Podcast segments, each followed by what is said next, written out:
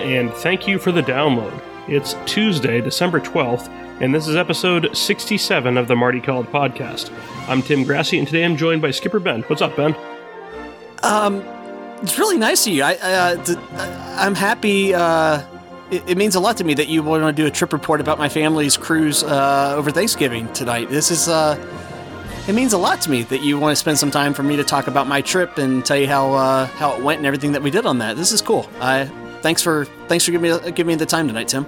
I think that is why our listeners are tuning in. Uh, unfortunately, Josh is unavailable this evening. He is busy trying to get the little lights twinkling, uh, as he is every year this time of year. So Josh will not be joining us, but should be joining us for our annual tradition of the Inside the Magic Year in Review show, which is coming up soon. So uh, yeah, uh, uh, we're not here to talk about my trip. No, we can we can talk about your trip. Go for it. You got uh, you, you had a, a week on a so, boat, and yeah, did, you, did um, you figure out where you actually stayed? Well, or what ports you went to? we it, it, actually all started with us trying to figure out which website we wanted to use to book okay. the trip. Um, oh, I can go so, earlier than that if, with my trip if you want to be a wise ass. is kayak.com still even exists? Is that, is I don't know if they working website? I don't think Viama, the one that was the problem for me in my Japan trip, is still a thing. But So before we get too deep into either trip, uh, I traveled on Black Friday, and there were deals to be had on Magic cards and the mobile game that I played, Marvel Contest of Champions. So that was like trying to navigate that well in the airport and making sure that I was getting the right things. That was that was in itself a hurdle. I could probably do three hours on that. So if you want, we can go. we can start there. No, I'm good. Uh, okay. How about we start where like you're when you get to Disney World, and we'll just skip uh, plane rides and taxi. And so before I got there, and my mother. actually, that that is it is true. Uh, so my folks uh, joined us. And at, we were at, we were traveling like nine deep uh, on some hold days. On, hold on, hold on, Tim. Yeah, I'm gonna need this. Yeah, you're gonna get the beer. yeah, go ahead. Okay, so they uh, my folks traveled ahead of us. We were there from november 24th through december 6th they actually went the day before thanksgiving and got into a car accident uh, on route 4 so they they started their trip off uh, pretty pretty darn well. But yeah we were nine deep at times. There was 10 people in our traveling party depending on the day. So we just had never had more than nine in any given day. But general takeaways um, was a solid trip my girls slept, uh, with the exception of one night. My youngest, Lily, uh, slept in the stroller six of the seven days during the day. And these are all things that we just did not know going in. And uh, we, as the as the trip progressed, we got better about timing things like dinner and her nap time. And one of the better things we did with kids, and I know everybody has their own thing that works for them, but we built in off days where we had no more than two park days in a row. So we could kind of unwind. And in our in our mind it was just in case the girls don't sleep we can recover on those days. But on the heels of the trip planning show i had mentioned that i was having foot issues, and we talked about shoes for a good five minutes. And uh, again, very appropriate for our show where we don't actually talk about Disney. So I'm going to continue doing that because I never got more positive feedback or more reaction to anything that I've said off topic on this show. Positive, positive feedback. Feedback. That's what you said there. Hilarious. Show um, title. Yeah. but in all seriousness, I don't recall the last time my feet felt better after seven days in the parks. Uh, so a big approval, a big thumbs up to the Skechers Arch Fit shoes that I bought that are currently being discontinued. So I can't get any more of them because that's that's how I operate. but uh, all in all, a very solid trip. And uh, as I am one to do, I've got uh, let's see, eight pages of notes here. So better better start off. and uh, you said you wanted to oh, start with the actual parks. Sorry, Ben, that's not how we do things here. Dollar Express no longer means Express. I don't know who you rent cars with, but they, I was so pissed. We get to the airport, we go out to the garage, which has been the routine for the better part of the last 15 years. And I get there and they're like, no, you got to go back into the counter. I was like, why? I've got my reservation here. Like, no, you got to go back into the counter. And unfortunately, there was a language barrier issue as well where when I asked when did this change, they said, "Oh, you want to change your reservation?" No, I just want to know why a change was made. But that killed a good half hour trying to get our car.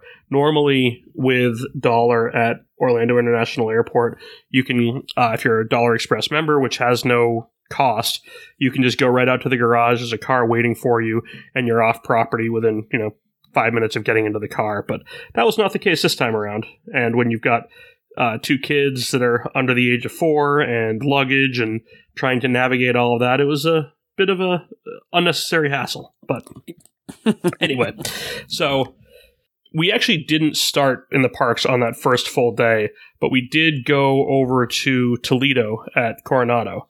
Uh, I, sh- I know how say, to party or what? Yeah, I know. Seriously. So Toledo is the Disney like has shifted over to like the Amazon style of naming things for their restaurants where they just have to list like 90% of the menu in it. So it's Toledo Tapas Steak and Seafood over at Coronado Springs. A couple of people had recommended it to us and we had uh, a couple of Spanish restaurants that we that we went to. This was the first one and I really enjoyed it. It's on the I think 16th floor of Coronado. You could see three parks from the uh, uh, from the dining room area. I actually had the worst seat in the entire place. I was like in a corner and facing away from the from the window. But ah, so they they did get my request. well, actually, everybody else in the family had a good view. I just didn't. Um, we so it's got a, like a traditional a la carte menu, but we effectively turned it into a family style. They have a you you just eating stuff off of other people's plates does not constitute family style. That's fair. That's fair. I you, that time we ate at PizzeRizzo, you kept grabbing at my Caesar salad. It was sucked. One of the menu items uh, intended to serve two probably serves three or four.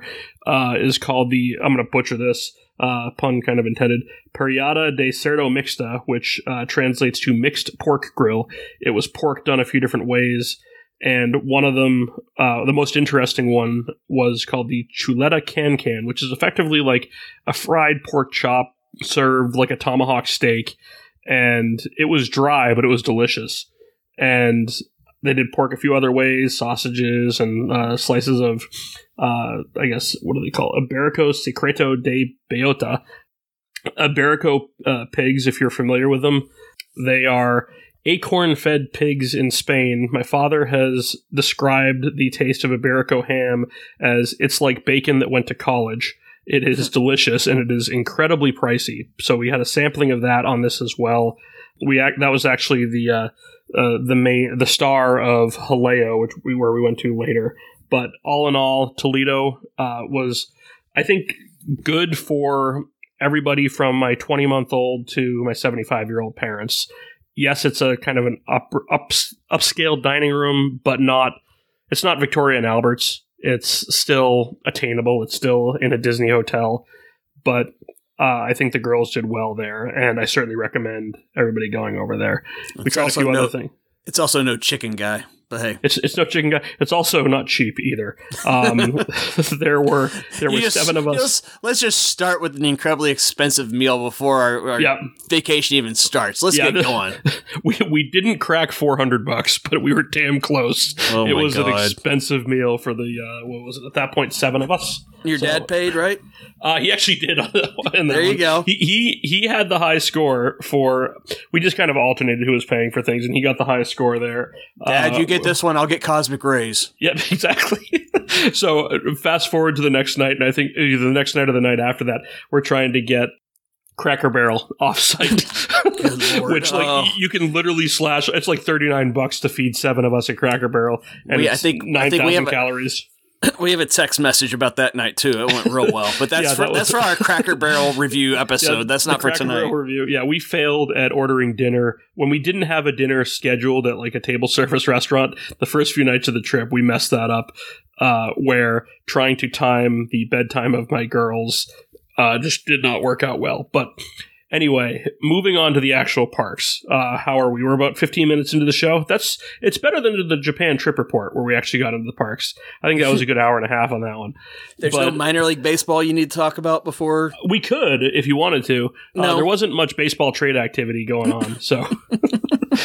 so uh, you didn't hang the, out at the Japan Pavilion for 10 days to see where Otani signed. No, no, that was uh, that actually happened after we got back. But so the the first park day, we had the Magic Kingdom fastest finger excitement where Marie was trying to get Jungle Cruise. I was Gary, trying to Gary get Tron. would Gary would put in a really dirty joke right here, but yes, we'll- but but you we're are we're, we're much above higher- that on this show. Yep, high class.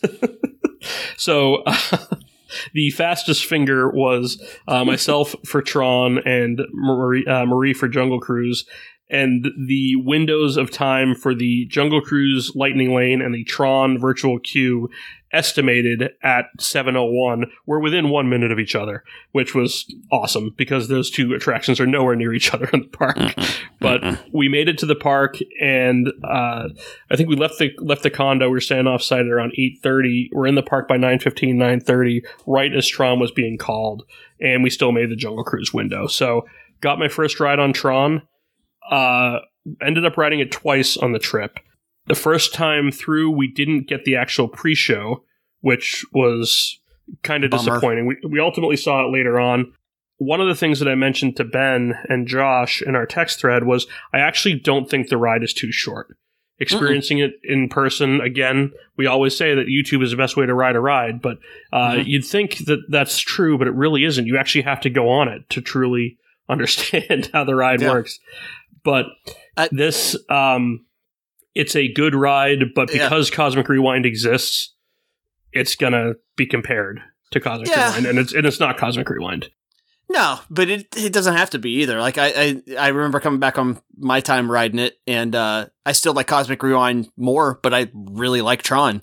Um, and it felt, you know, I I don't know, maybe it's just me all these years, but I've always thought Rock and Roller Coaster felt a little short, and. Honestly, this is rock and roller coaster. Um, uh, it, but it at Even least though there's no feels, inversions, I actually I actually think this is a little bit more intense than Rock and Roller Coaster. I don't know if you Oh, feel yeah. the same way. Like there's no inversions on it, but I mean the the difference is I don't mind riding Tron Rock and Roller Coaster. I did once on this trip, and Yeah. it's such a headbanger. yeah, Like, so I, I will fully admit to lying to my brother on a regular basis. and we regularly tell him, he doesn't typically ask for it, but we'll regularly tell him stuff like that is, is broken. And the way that Rock and Roller Coaster is situated in that park, you can just tell him it's broken. You don't actually accidentally navigate your way back there. So we did that the first night that we were there and deliberately um, my mother, brother, and I went to Hollywood Studios that night, and it was just the three of us that went there. My father was feeling like shit, and I wanted to go there knowing that if my mother and I got on Rise of the Resistance that first night, then when we went back to Hollywood Studios, neither one of us would mind staying off with the girls because that's something that that's the other thing we have to navigate when you've got two kids that are under 40 inches. So I really want to teach. I really want to teach Matt how to use the app, uh, so it can really screw with your plans. he's probably going to be better programming than than you or me. So that, might, that might that might be a uh, a benefit and alleviate some stress. But just call your bluff over and over. exactly, Nope. exactly. Nope. But Matt has his routine on that day one, and we navigated that pretty well up through uh, Winnie the Pooh.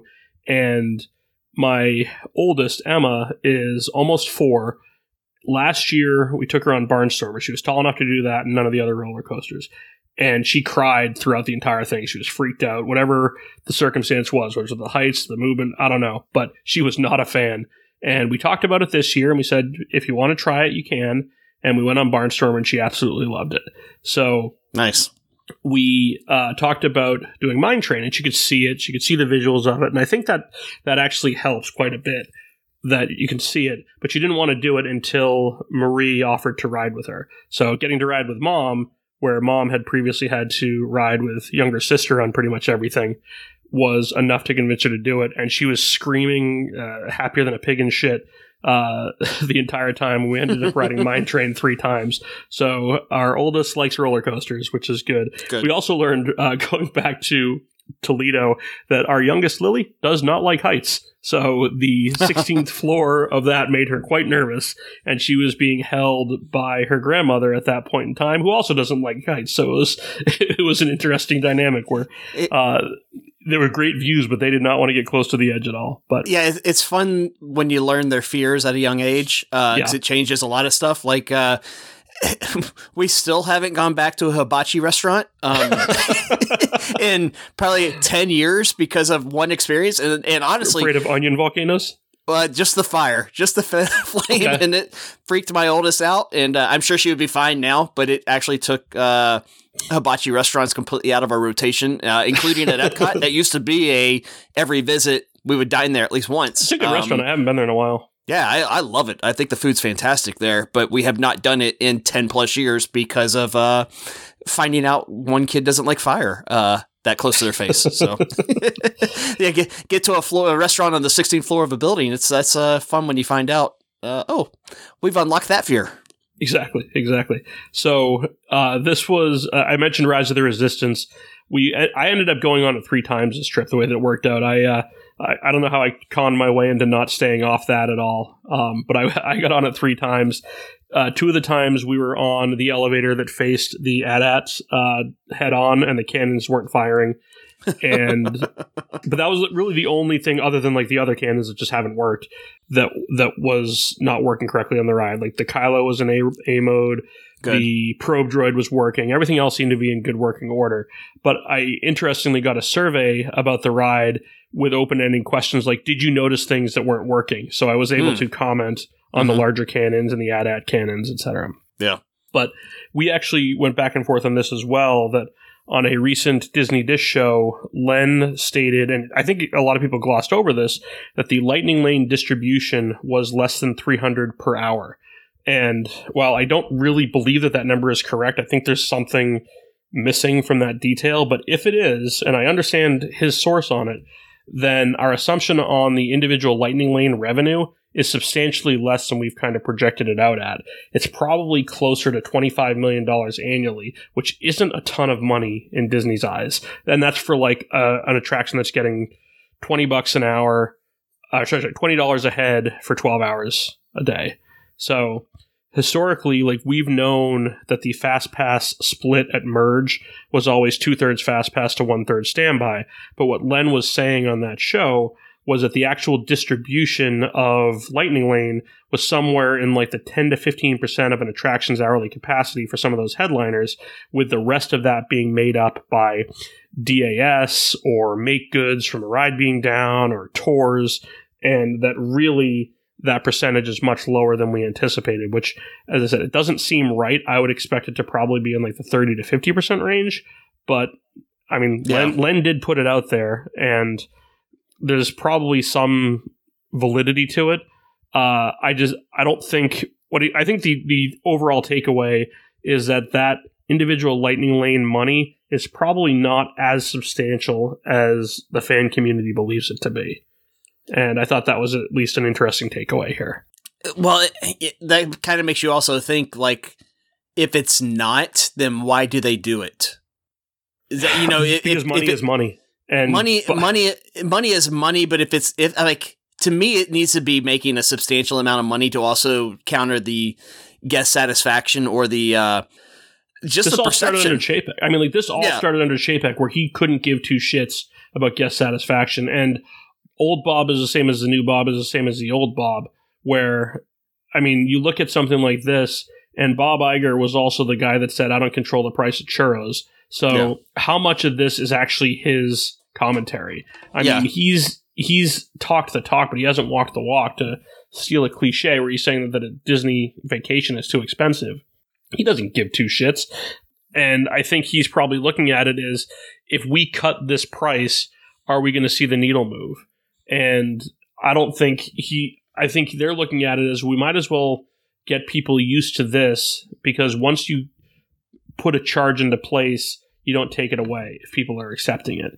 And whenever the evolution of Lightning Lane takes place, presumably at the beginning of 2024, I anticipate that the individual lightning lanes will stay, that they will add an advanced booking component to it, and they will add tiers just to make it more complicated. Mm Mhm. But anyway, Well, that that I, I think I was also what I was getting at was also I think those numbers numbers are low. I do too. I, I, I think, think they're they making substantially more money than what was kind of reported on that show. I think there's a lot more purchases happening. I think there's a lot more people being pushed to those lightning lanes. I don't know. That I, I think there's a If lot of money being been- made off this. if he had said that it was based off of like a thousand guests per hour capacity, I would buy that a little bit more because that would put the number closer to 30%. And again, we know that typically distribution at merge is two thirds in favor of the alternate queue. When That- I was gonna say, as somebody who's worked that merge, Yep. and I think you know, next time you hit a merge point, just look around, see if there's anything being kept track of. Yep. Like there isn't. There is no accountability there. I remember when I worked merge at Jungle Cruise, it was whatever I wanted. Like, i- and I'd be. Sh- So I think know, that's evolved, and I'll tell you about it later on in this trip report. But yeah, continue. I'm just saying that you, rarely do you see a manager looking over the shoulder of somebody at merge, or, or ever reporting back like, "Oh, this is what the ratio needs to be now." I actually So- think that's changed. I, I truly do, and I'll I'll tell you why. Okay. later on in the trip, we were at Tower of Terror, and we had a, a lightning lane for it. Go through, get up to the merge point, and there's a guy that is bitching out a cast member. Uh, You may have seen that I posted to Twitter, "Be, be nice to cast members," and this poor woman was getting yelled at by this guy who was in, who was in the standby line, and he was asking questions like, "How many uh, how many fast passes or how many lightning lanes are you letting through to every standby?" And she said it's ten to one and she had a definitive answer for that, Mhm. which it would not surprise me if she had something on that monitor saying we're backed up and this is what you want to do, or she had somebody in her ear telling her in this particular case. Now, in general, I don't doubt what you're saying. Yeah. A side note to this: uh, this guy did not stop bitching, and he ended up on our elevator. And, and so he, so the weird thing with this, and I don't know that it's this particular woman's fault, but either way, she's doing her job. She's trying. You don't bitch out people that are making close to minimum wage. You just don't do it. Yeah. Uh, but when we got past the pre-show, our elevator was half full, and the attraction had like a 50 minute wait. So I suspect that there was some downtime in one of the pre-shows because all four elevators were running, and they did load both pre-shows that we saw. But I suspect that they didn't. They had some sort of backup or cascade issue where one of the pre-shows was down, and that was further contributing to the problem. But this guy wanted to blame everything on this woman and he did mention it to another cast member who just kind of rolled his eyes and i really i wanted to follow him out in the event that he like went across a manager and called her out so i could just follow up immediately and say Yeah. uh, yeah this guy's full of it It- she I- was doing exactly what she be she should be doing I will say you also your example though is one attraction that has has historically seemed to run a pretty tight ship at the merge point. yeah Most other attractions are not nearly. I want to say as I don't even know if strict's the right word, but that is one to where you, you do. It, it has always seemed like they've ran that one a little bit different at merge than most other attractions. Um, yeah I will also say that is probably the most uncomfortable merge point of any attraction at Disney World because of how close yeah those two lines are. That is, uh, if they would never do that again, if they were if they were designing a, a new Tower of Terror, yeah they would be- 1994 design they would have two completely separate entrances because that is just way too close and way too obvious to both groups on how many people are going through at a time. yeah Uh, it's uh, I, i mean I look have, at uh, Soarin as another example where there is a definitive divider there's a between the wall. two. Yep, Yeah. an absolute wall right there. So uh, I did I did get to go on Soaring Around the World, or not, sorry, not Soaring Around the World, rather Soaring over California, which was nice to see that. But Nice. I learned on that first day in the studios that we uh, you've probably done this. I think everybody has done this, where you've got you've paid for Photo Pass or you just paid for Lightning Lane, and now you get the on ride photos, but they don't sync. Uh, there's a couple yeah. Uh, ones that are notorious for it. Slinky Dog is notorious for it. But I guess I, or I learned this trip there are PhotoPass areas at the front of each park. And if you go to those areas with some key information like the ride, the date, and the time, maybe even what you're wearing, they will find the photos for you and sync them to your account. Oh so yeah. I didn't. That I didn't goes- know that, that you could do like- that.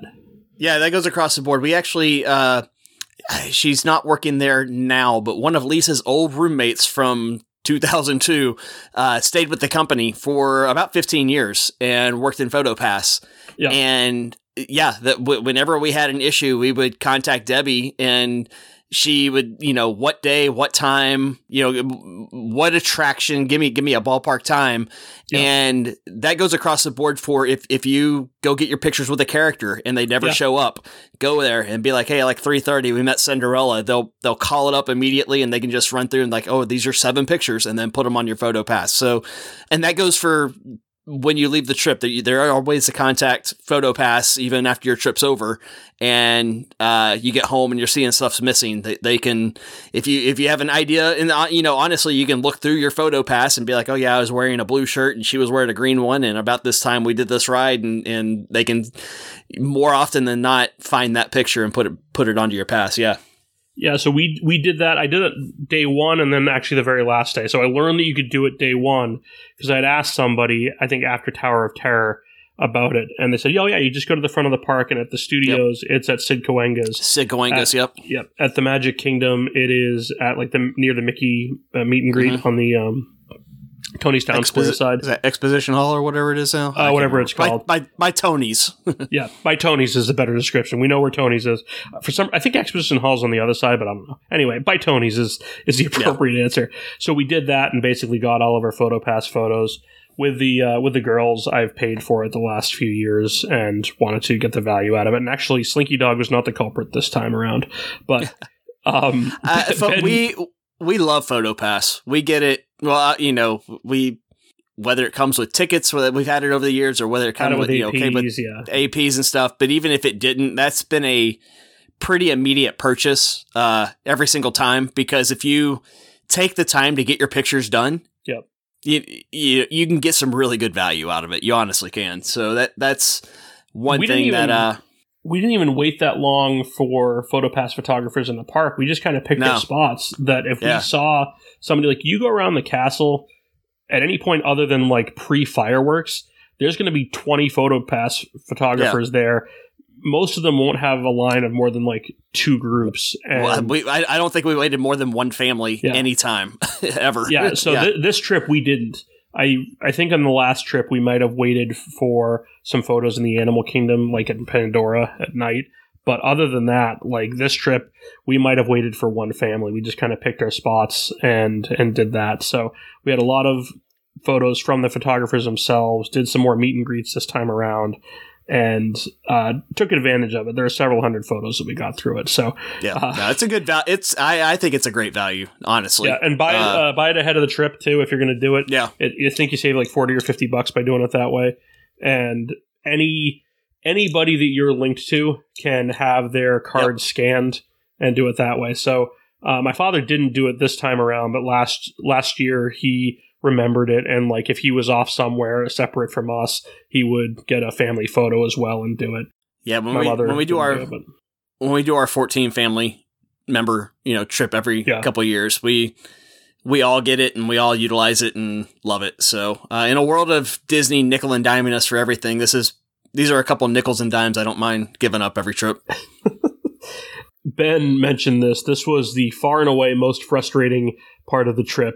Our attempts to get dinner at Cracker Barrel on oh my on god our, on our first park night. So I won't go into too much detail other than Good. the Cracker Barrel website immediately gets flagged by any and all credit card companies if you're doing an out of state purchase. And my wife was at the condo. My mother, brother, and I were in Hollywood Studios, and we were going to be picking up dinner. And my wife thought she put in an order. It never went through. I show up at Cracker Barrel, and there's no order to be had.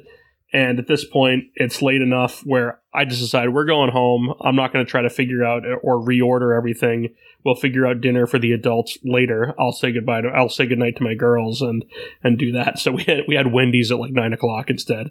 So that was a nice gourmet dinner. And I believe one of two or three Wendy's meals as a dinner that we kind of did as a last minute option. We ultimately did get Cracker Barrel though. So for those that were that were uh, uh, clamoring for that as part of my trip report. We did satisfy that itch later on, but those are what I call wasted meals on a Disney trip, right there.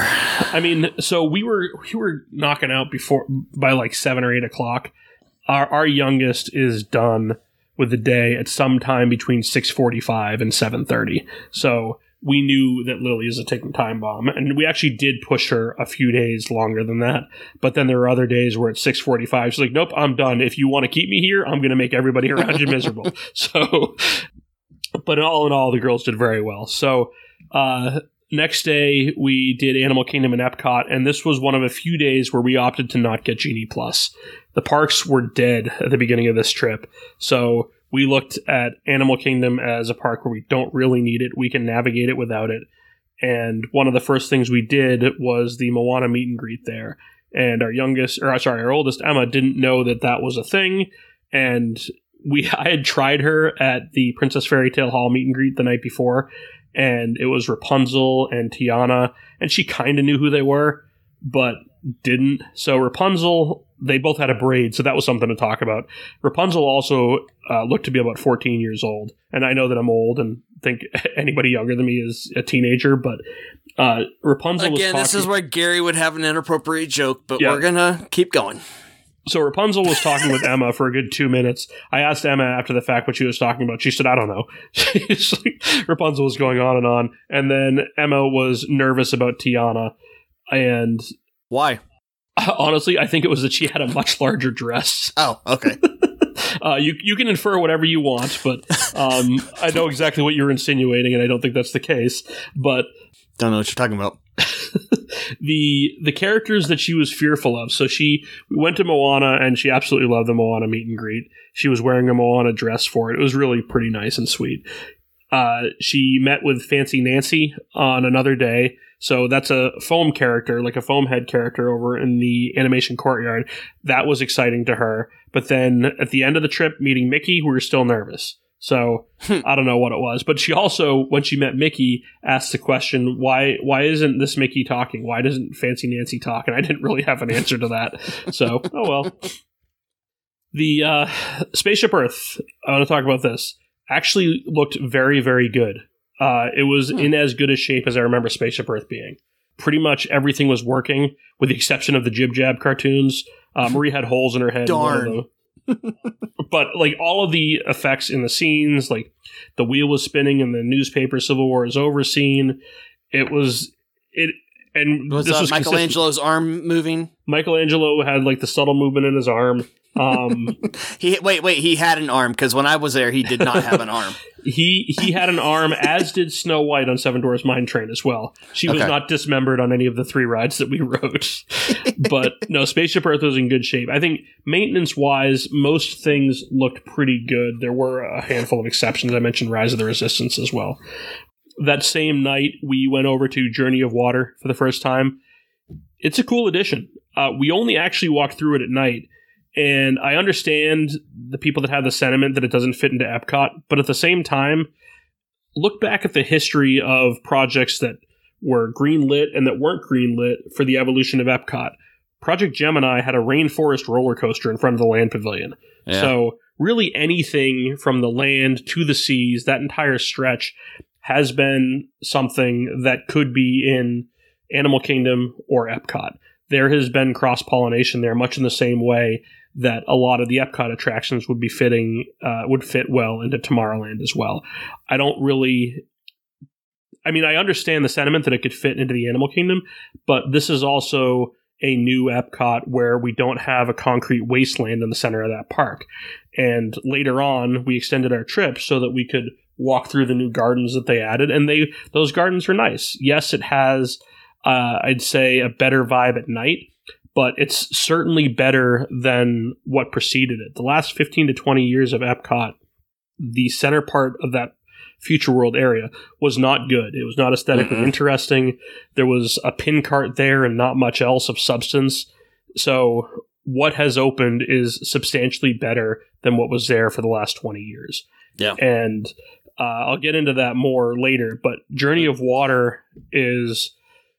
I, I hope that it's maintained. I, I hate to have to say that, but there were a couple of things where he said the water's not feeling playful today. The girls loved it. We had a couple of instances where we were going back to Epcot where we had the bathing suits with us, but we didn't make it over there. I do think, though, that especially in the summer, this is going to be very popular, and you do get drenched. You don't even have to try; you can get soaked at this thing. But um, it's a it's a very nice addition. It's not going to move the needle attendance wise, but it is a very good addition to that park. And sometimes it's those diversion things.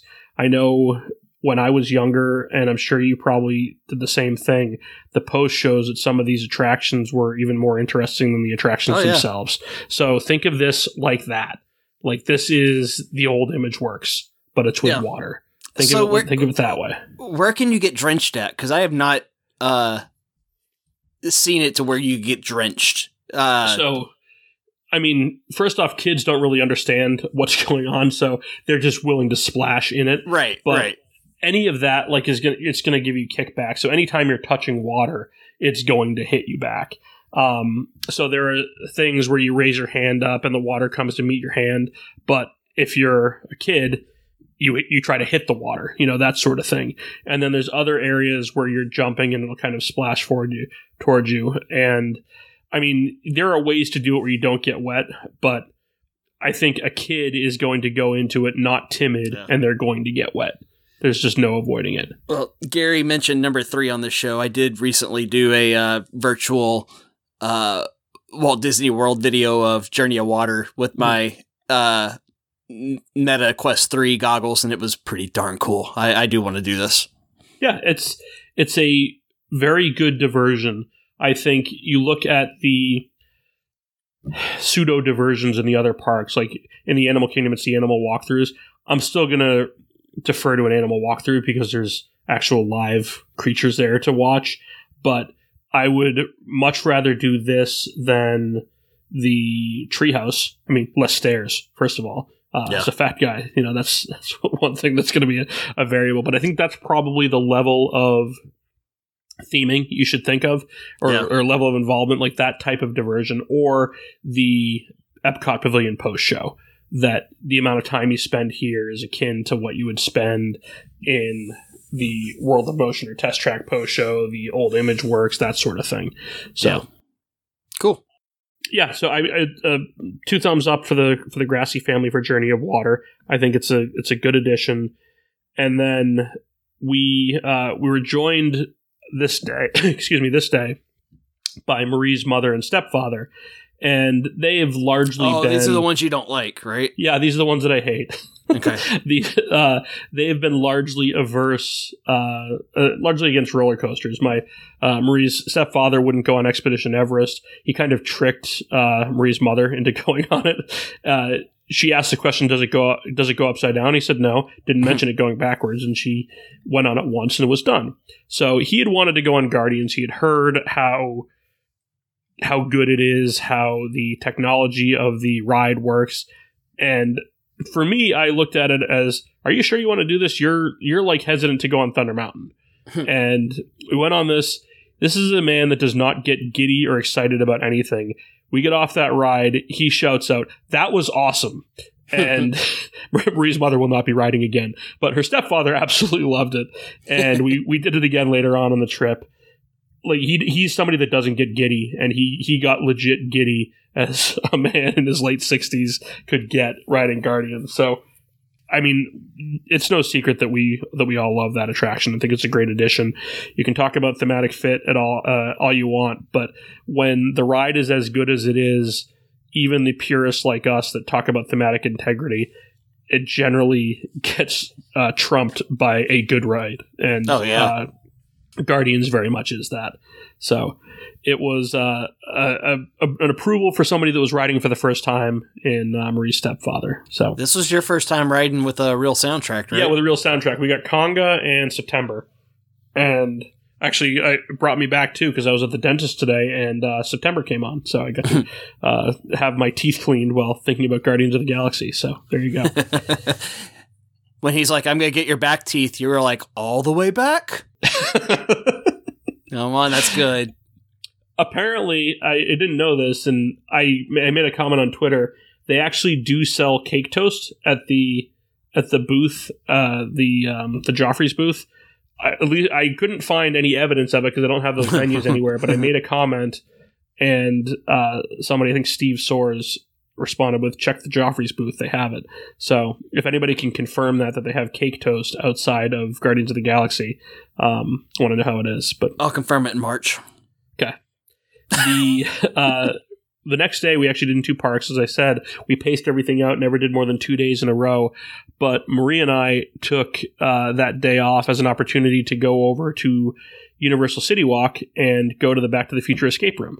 So, are you? Have you ever done escape rooms or anything similar to them? Oh yeah. Oh Okay. yeah. So I've I've never done one before. Um, when in Totally Blind, they sell it as something different than an escape room, but it was largely what I expected an escape room to be. I don't know how truly different they are. We didn't do great. It was only the two of us, which may not bode well for the future of these things. Yeah. And, and any escape room is hard to do with two people. Uh, but I think I think we understood the concept in each room, and to uh, uh, to name drop here, we just ran out of time, which is the name Yeah. of the actual escape room.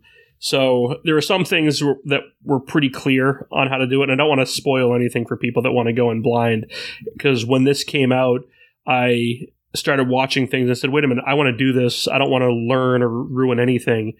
It's worth doing. I don't think you really need the Back to the Future background, as I'm sure any escape room wouldn't necessarily need that, but there is an underlying Back to the Future connection here.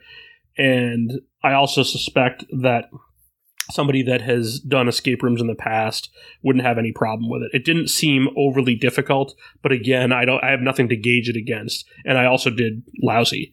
Um, but I, I failed right from the get go. I didn't realize there was free parking because I didn't read the email. So I get there and I see, oh, free parking. Now I got to go back to City Walk and I got to make my requisite trip to guest relations to get Oh my my parking God. code. But good lord.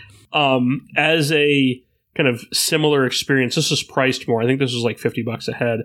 But I think the VR experience at Disney Springs was cooler, even though it was shorter. Um, I was also equally inept at both of them. But Hmm. if if you're a Back to the Future fan, and I assume the Jurassic Park one is is comparable, then it's worth doing. Were I they mean, an hour? Yeah, it was. I think it was technically 50 minutes with uh, in the actual escape rooms, but it was multiple rooms, and I, I think that's all that I really need to spoil. That you're going from. Uh, you're, there's a few different rooms that you're going through, and I don't know if that's a deviation from a normal escape room, but No, that's usually quite typical. Um, you move into various areas. Yeah. but it was it was enjoyable, and I imagine that some of the game mechanics were probably similar to things that somebody familiar with an escape room has seen.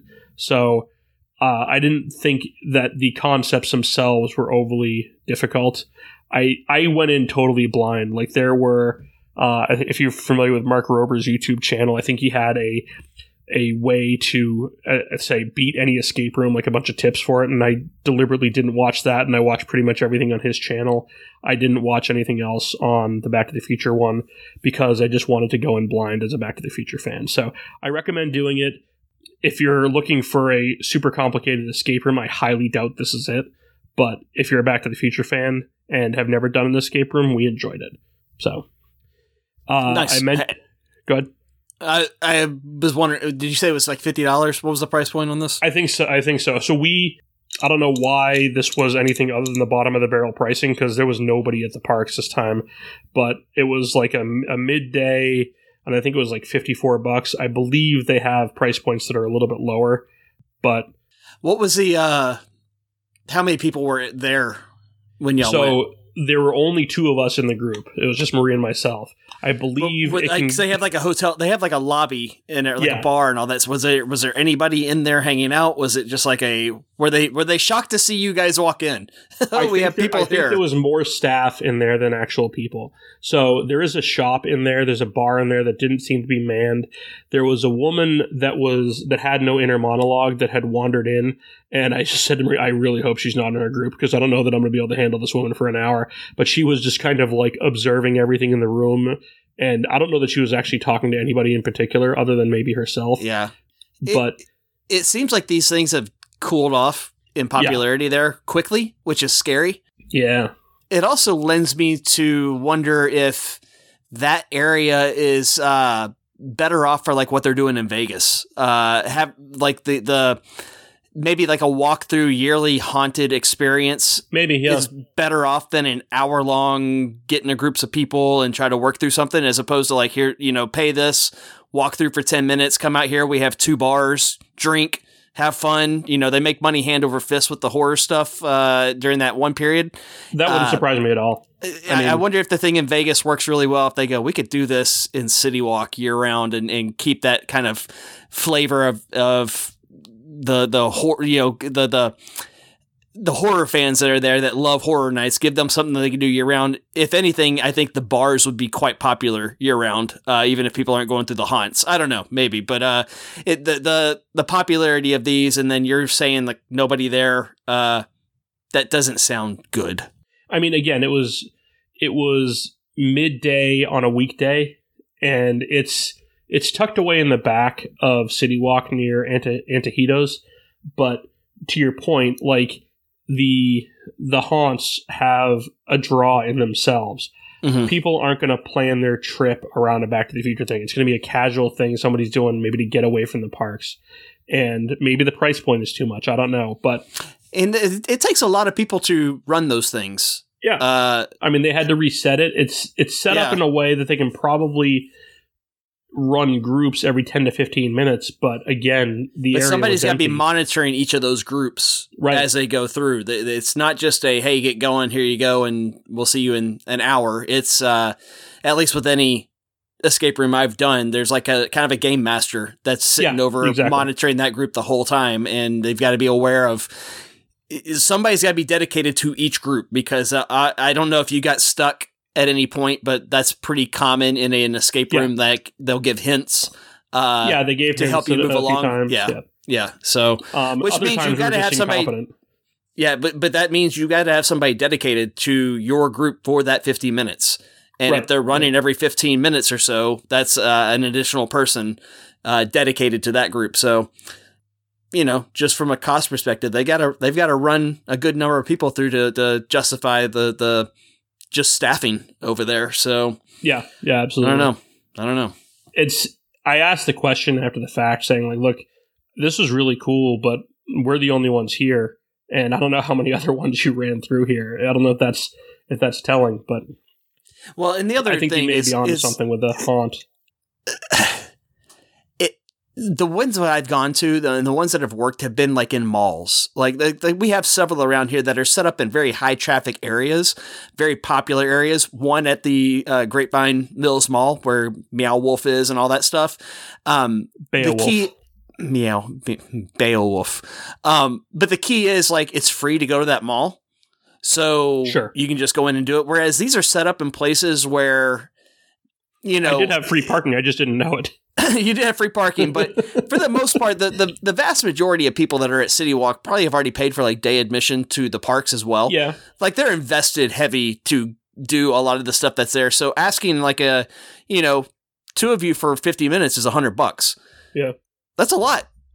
That's a it's lot. something to consider though. If you're going over to Universal for a day or wanted to go for dinner, that pairing this with dinner, the free parking isn't nothing. That's thirty bucks. Mm-hmm. So to factor that in, if you were, if say the hang up for going to dinner was you didn't want to pay thirty bucks over and above whatever the dinner cost was going to be, Well, yes, it's you're paying free- more for another experience. But City Walk's free after six, period. is it okay? I believe so, Okay. yeah. Yeah, Okay. six or seven, uh, which is the draw to go eat dinner over there. Uh, Yeah, yeah. at night is knowing if you do it late enough, you don't have to pay uh, to park. So I think you also get comped if you pay for movie tickets as well. yeah, So- yeah, there there's several things like that there. So we we did that. We basically timed it with uh, Lily's nap time. We ran over there, and we we just abandoned her. We uh, left her alone at the condo. Nobody else was there. um, we went to Jaleo for dinner over at Disney Springs. Of the two Spanish restaurants we went to, I think this one was a little bit higher end. This is uh, for those of you that are uh, viewers of the Food Channel. This is Jose Andres' restaurant, and this was where the Iberico ham was the centerpiece of the restaurant. Um, it's still a Disney restaurant. They had a kids menu, and we talked with our waiter about it, and he said like, yes, it's a kid, it's it's a kids menu, but it's still like a little bit higher end. So like the grilled cheese was with, was with goat cheese. Um, our youngest Lily, she liked it. Her three and a half year old did not, but we did find some stuff for them. And with that Iberico ham, to give you an idea of the price point, it is forty dollars an ounce they effectively dismember a pig tableside for you. They've got they've got a um, a shank at uh, at your table, and this woman that was serving it to us was very delicately and precisely cutting out probably ten small slices of this. And we looked around the table. All right, we've got two young girls. My brother, who has who would just take like a fistful of all of this at forty dollars an ounce and just shove it in and not really have it touch his tongue. So I was like, all right, none of you are getting any of this. It, this was exclusively shared by Marie, myself, and my parents. But it was very good. It's just it's pig that melts in your mouth. How much Uh, was it? For, Forty bucks an ounce. We got one Okay. ounce. Okay. Um, See, we go to we go to this place called like Blaze Pizza. It's like six dollars a pizza. yep. It's a pretty good deal. Uh, it's like a short walk from Jaleo. Um, but hey, you do you. So this it's a I don't get I don't place. get I don't get any of that Amazon affiliate money. This explains you- a lot. if you've been to a tapas restaurant, one like if you want to fill up, it's not you're not going to a buffet. You're you're sampling things. And a line that my father will use because we are not a particularly cultured group, the Grassy family, is you have to hit a drive-through afterwards, and that probably Your, your wasn't dad's too like, far. "Where's the beef?" Yeah, exactly, exactly. like he, he's going over to the Edison and getting the king cut of prime rib instead. I'm actually surprised that he didn't ask them to. Uh, Can you uh, get this uh, ham well done, please? I want to cook this within an inch of its life. But uh, it was it was very good, and I would say of the two, Toledo and Jaleo, Jaleo is a little bit more higher end and probably more befitting of like a date night, whereas I think Toledo is better accommodating to a group. But neither one of them are are great for kids. But thankfully, our girls did well at both of them. So So I recommend then, both. And then when was your Victoria and Albert's reservation? That was Um, later on. That was son of a on. bitch! You spinning god. Tim Next- does Di- Tim does Disney different than all of us. Guys. I know, seriously. Similar dynamic uh, with the with the Magic Kingdom fastest finger, Epcot fastest finger, where Ratatouille and Guardians for boarding group and Lightning Lane are nowhere near each other, and we ran into the exact same problem. But we ended up getting both, and I think with Guardians they're a little bit more flexible. As in, as in, they don't care all day long. Yeah, they- that's they- the, they that's the nice don't. thing there. We found that out the same way, where you're like, oh my god, uh, yeah. As long as you don't go before your boarding group's called, you'll they'll, you'll they'll let you ride at any point the entire Yeah. day. So I, I, I guess I misspoke earlier. This was the one where the boarding group estimate for the two things, Ratatouille and Guardians, were within a minute of each other. oh my god, start. Let's start over. Uh, start got- we the podcast over. I'm sorry, we're gonna go back Oh to day my one. God, this sucks. Something. Uh, this is going back to the photo pass thing. Several attractions and Guardians is one of them have QR codes for photos, and I I've never got this thing to work. Ever. I actually did. So that's why I mentioned it because I think I tried last year. I think I saw it on Space Yeah. Mountain last year, but it seems to it worked better for Guardians and it actually pulled the photo from a few nights earlier. So yeah, I, I don't have a picture from Guardians ever. Uh, Okay. in multiple. it's not a great there. photo. No, it It's like- sucks. it's not a good one. But I think they it's, take it with a Motorola Razr as you go as you go by. I don't get why that one's so different than how they do it on all the other ones. I don't know why. Uh, but Yeah. it's a hassle and it's a pain. And if you miss that QR code, uh, you know, whatever. Uh, but it, it- even Tron if you do had see it it, as well. yeah, Tron has it. Um, I think just never Space got it to Mountain, work. I've never got it to work, but whatever. So the mistake for today, or for, for this day, Emma got face paint over in Tomorrowland. And the woman that was doing it did a great job. And she asked, Do you want glitter? And Emma has not had a great deal of face paint. And I, as the ignorant father, said, Sure. And they pour a metric ton of glitter into her hair. And this stuff does not come off. Uh, the face the face paint came off pretty easily, but the glitter was everywhere for a week plus.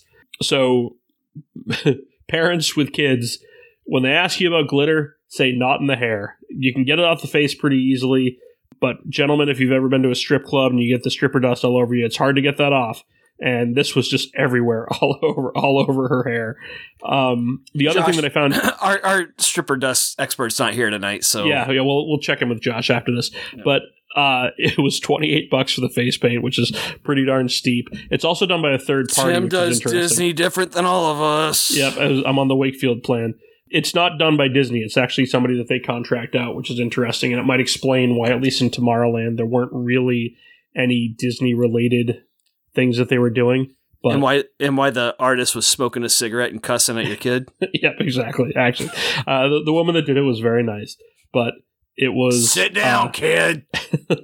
it was Sit yeah, the- The, the glitter got everywhere. It really did. um, I mentioned that Emma rode Mine Train three times. She also rode Slinky Dog twice.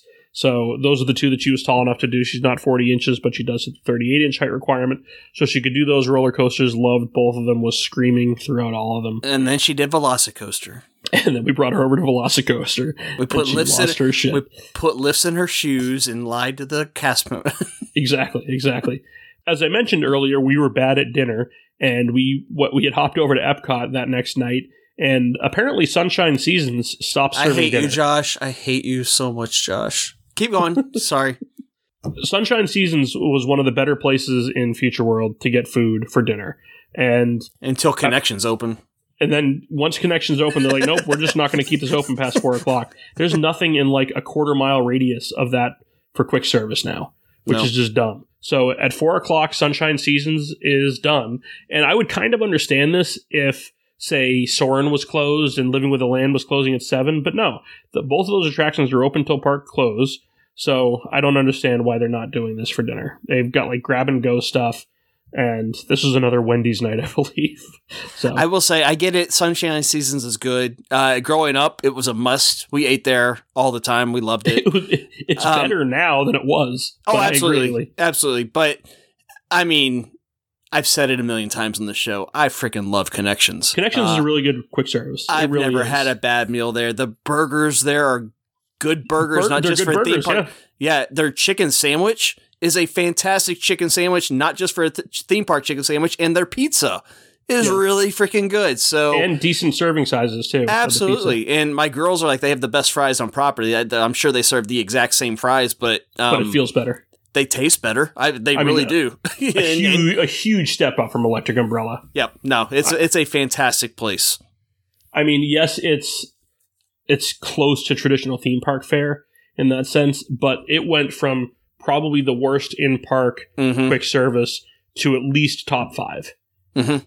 So that's a it's a huge huge improvement there. Oh yeah, But- we we it's a multiple time per visit place that we eat at now. yeah, we, did there, we, did love it twice. We did Yeah. it twice, especially because Sunshine Seasons wasn't open. So next day ended up uh, ended up I was say next day ended up being my birthday. We didn't predict that. And next day, next day was my birthday. We did breakfast at Boma, which has kind of been a thing we've done on most of these trips, and that's always good. And I had said, look, I want to go to Gideon's, and I don't care if anybody goes with me. I'm going to wait an hour for Gideon's. Uh, only about 20 minutes of it was in the sun, but I, I I ended up waiting about 70 minutes.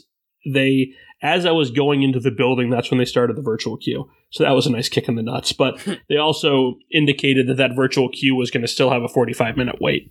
But we actually didn't even try them until the next day because of that aforementioned Boma breakfast, which is a buffet and very filling. But they could be, the cookies could be revitalized to 10 seconds in the microwave. Uh, you've had them, right? You've, you've waited for them. Oh yeah. And uh, Yeah. so, how do you think they compare to like a crumble cookie? Uh, I I like them better than crumble cookies. I like that I can go to a crumble cookie and it takes three minutes for me to get Yeah. four of them and leave. Um, That's exactly what I'm saying. I don't think they're worth the extra effort, yeah. but they are So- they are better. But I don't know that there's enough of a difference. I knew you were so set on going to Gideon's. I didn't want to dis- uh, uh, alter your plans or, or, or, or give you any ideas, but like uh, on this last trip, we actually did Everglazed donuts instead Okay. of uh, at, Gideon's. Uh, no, Everglazed No, is the one that's that. at west, uh, west side, right? Yep, and we do Voodoo Donuts uh, every time we go to City Walk. Actually, we just found out a Voodoo Donuts just opened here in Dallas uh, a couple weeks ago. We are super stoked to go there in about a week, um, and they're very good. You're gonna But be Ever- size after all these things open up. uh, Everglazed to me, w- they actually had more unique offerings. Like like Gideon's has cool cookies and they're really good, but I do Reasonably think priced too. I'll- Let's put that out there as well. Yeah, But Uh, half pound cookies for like six bucks. The cookies themselves, I think you can get at a lot of places that are somewhat comparable taste wise. I do think the setting in there is really cool. Uh, the Mm-hmm. yeah, theming inside is really neat. Stores vibe, kind of a Harry Potter vibe, like Yeah. a Diagon Alley type vibe. But I mean, if it, I guess it kind of depends on if you want a really good cookie or do you want something really over the top and unique, which we like to do a lot when we're on vacation. That's for, Sure. for me, like Everglazed. You walked in there and you look at the donuts they offer, and it's insane. Yeah. Just the most ridiculous donuts you could ever think of, and we got several, and they were really, really, really good. So uh, I didn't want to say, "Hey, go go try Everglazed" because I knew how much you wanted to try Gideon's.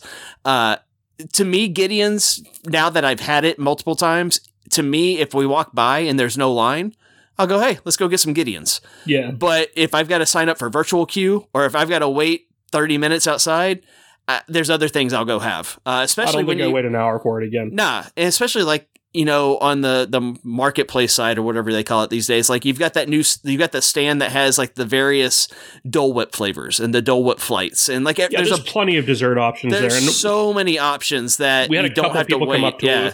to uh, myself and others in line saying, "What are we waiting for here?" And it's a bakery. There's like four other bakeries over here. Yeah, I know, but Yeah. this one's special.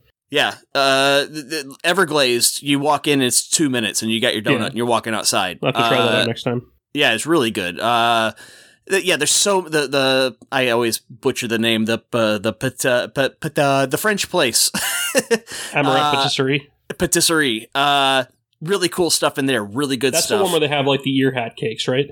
Yeah, yep. I, I wanted Uh, to do that as well, and we may do that on a, on a subsequent trip where we get one of those. I mean, because those are decent size, and you can probably serve half a dozen people with those Yeah. pretty easily and I a don't similar know. price point. Uh, actually, the place that's our go to as a family now is my girls. It's like a must do on every trip is uh, going to the ganachery. Uh, And we go get We've chocolate done that there. before. Yeah. And yeah, we love the ganachery, and it's again, you just walk right in, and your stuff's ready, and you're ready to go. Uh, and they always have some season, like last time we had s'mores. Like they have some really Okay. cool seasonal treats to go along with just the chocolate. Um, so Gideon's is very good. Don't get me wrong. I it, we really, really, really enjoy it. I just don't know if I need to wait uh, in the line that it usually takes to get one of those compared to all the other options that are there. There's a Crumbl like 15 minutes from my house.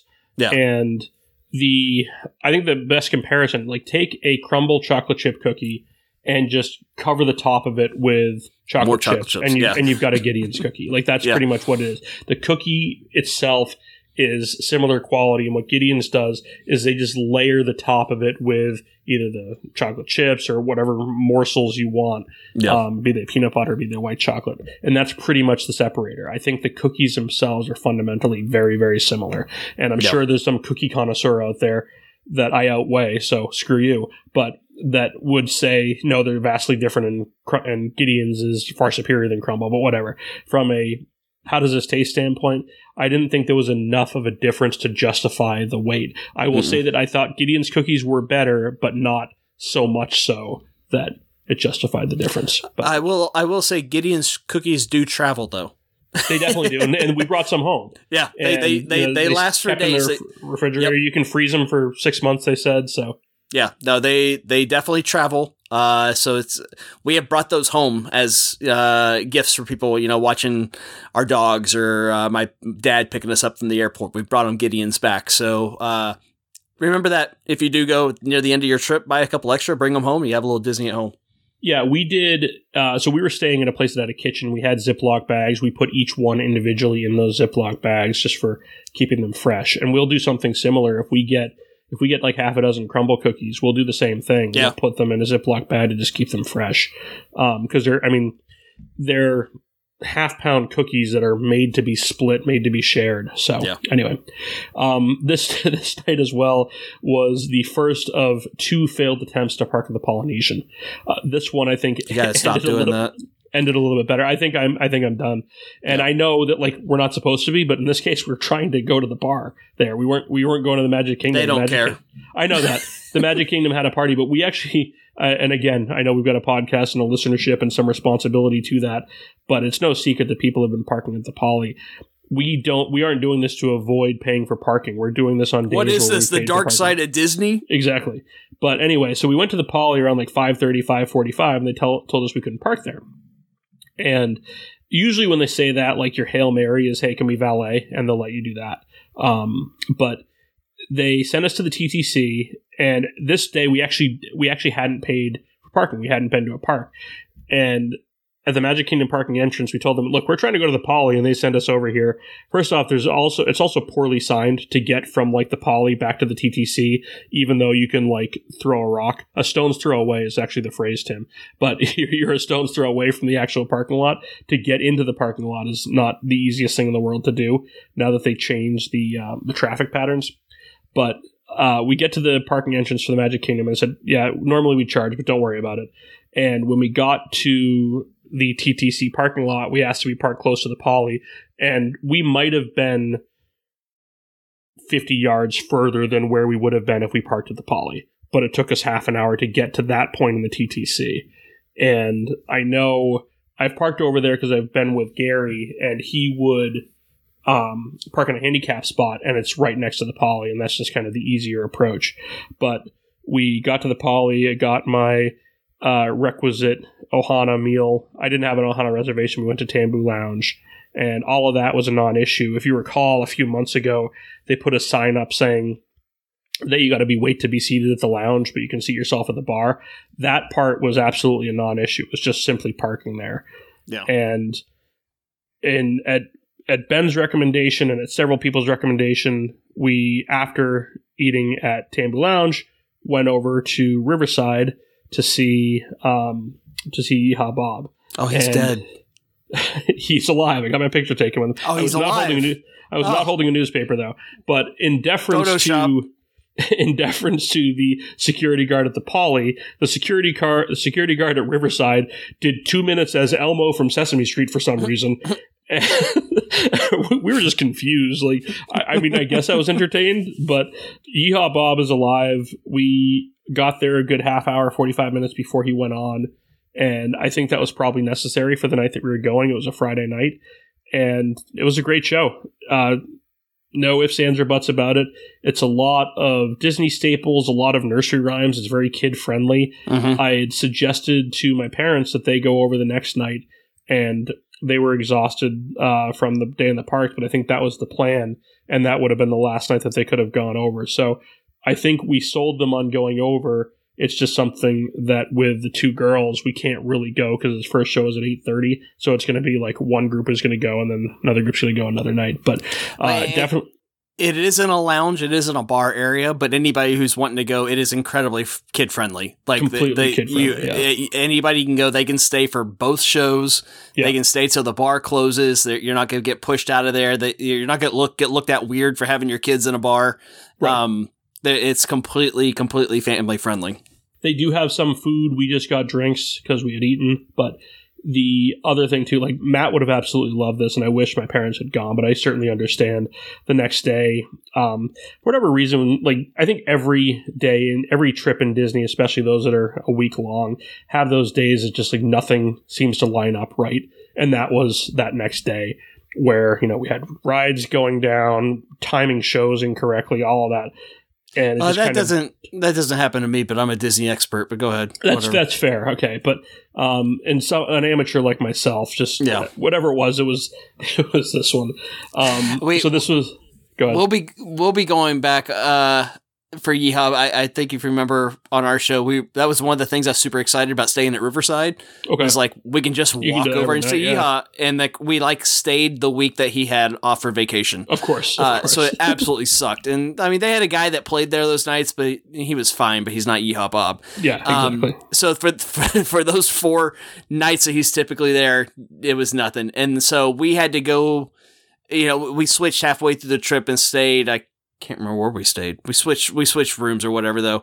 Uh, and so we had to go back on another night, and it was a night that Lisa and uh, my youngest went back to the room early, and Abby and I stayed at Magic Kingdom for a while. And we stayed till uh, I think park closed at ten or whatever, and I was like, "Oh my god, we can go!" You know, we had a rental car, so we could get over to Yeehaw for real quick. But we just got there for like his last four songs in the second Yeah. set. But she absolutely loved it, and like it's already an absolute must do for her and at least on Elena. We were sending them videos and they're like they were upset they missed it as well. But it's uh the intention was for them to see it. It just didn't work out the days we were at Riverside. But uh yeah, they, she my oldest had a taste of it enough to be like, we're going back for a whole set next time.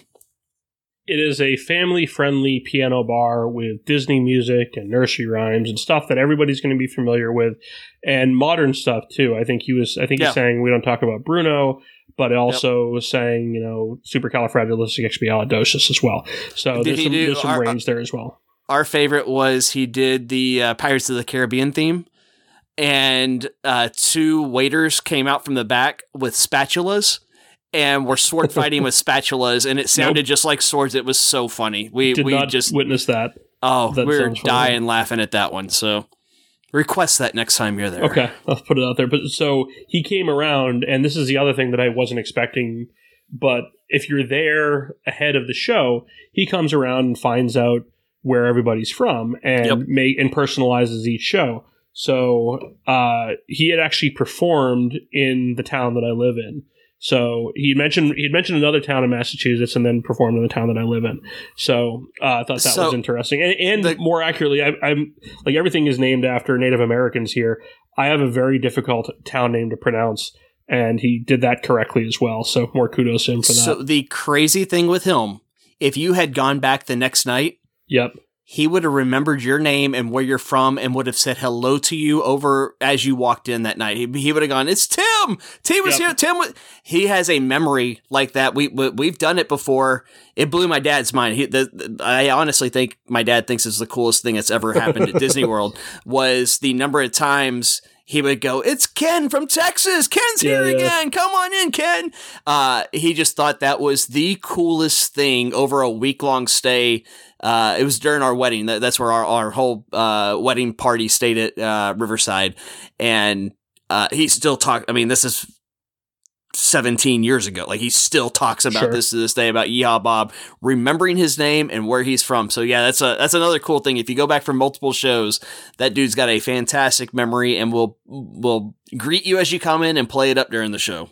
There's a couple of other recurring things without getting too deep into them that are just entertaining throughout it that you'll pick up on. You don't necessarily even need to be clued in on them ahead of time, but after uh, whatever this particular event is happens once or twice over the course of the evening, you'll pick up on it and just it's a it's a everybody's having fun. That's what you mm-hmm. want. That's the idea of all of this. The idea of Disney is to have a good time. It's free. Yeah, yeah.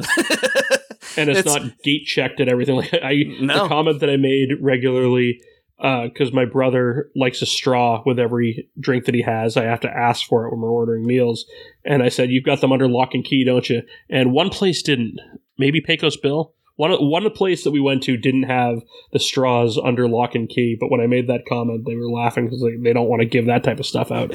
But anyway, well, one last thing on Yeehaw. Uh, you know, we all he is still alive, but it's uh the one thing I can compare it with is you know we all kind of complain about like the new modern Disney and uh, like it loses some of what Disney used to be for us as we grew right. up and, and going to.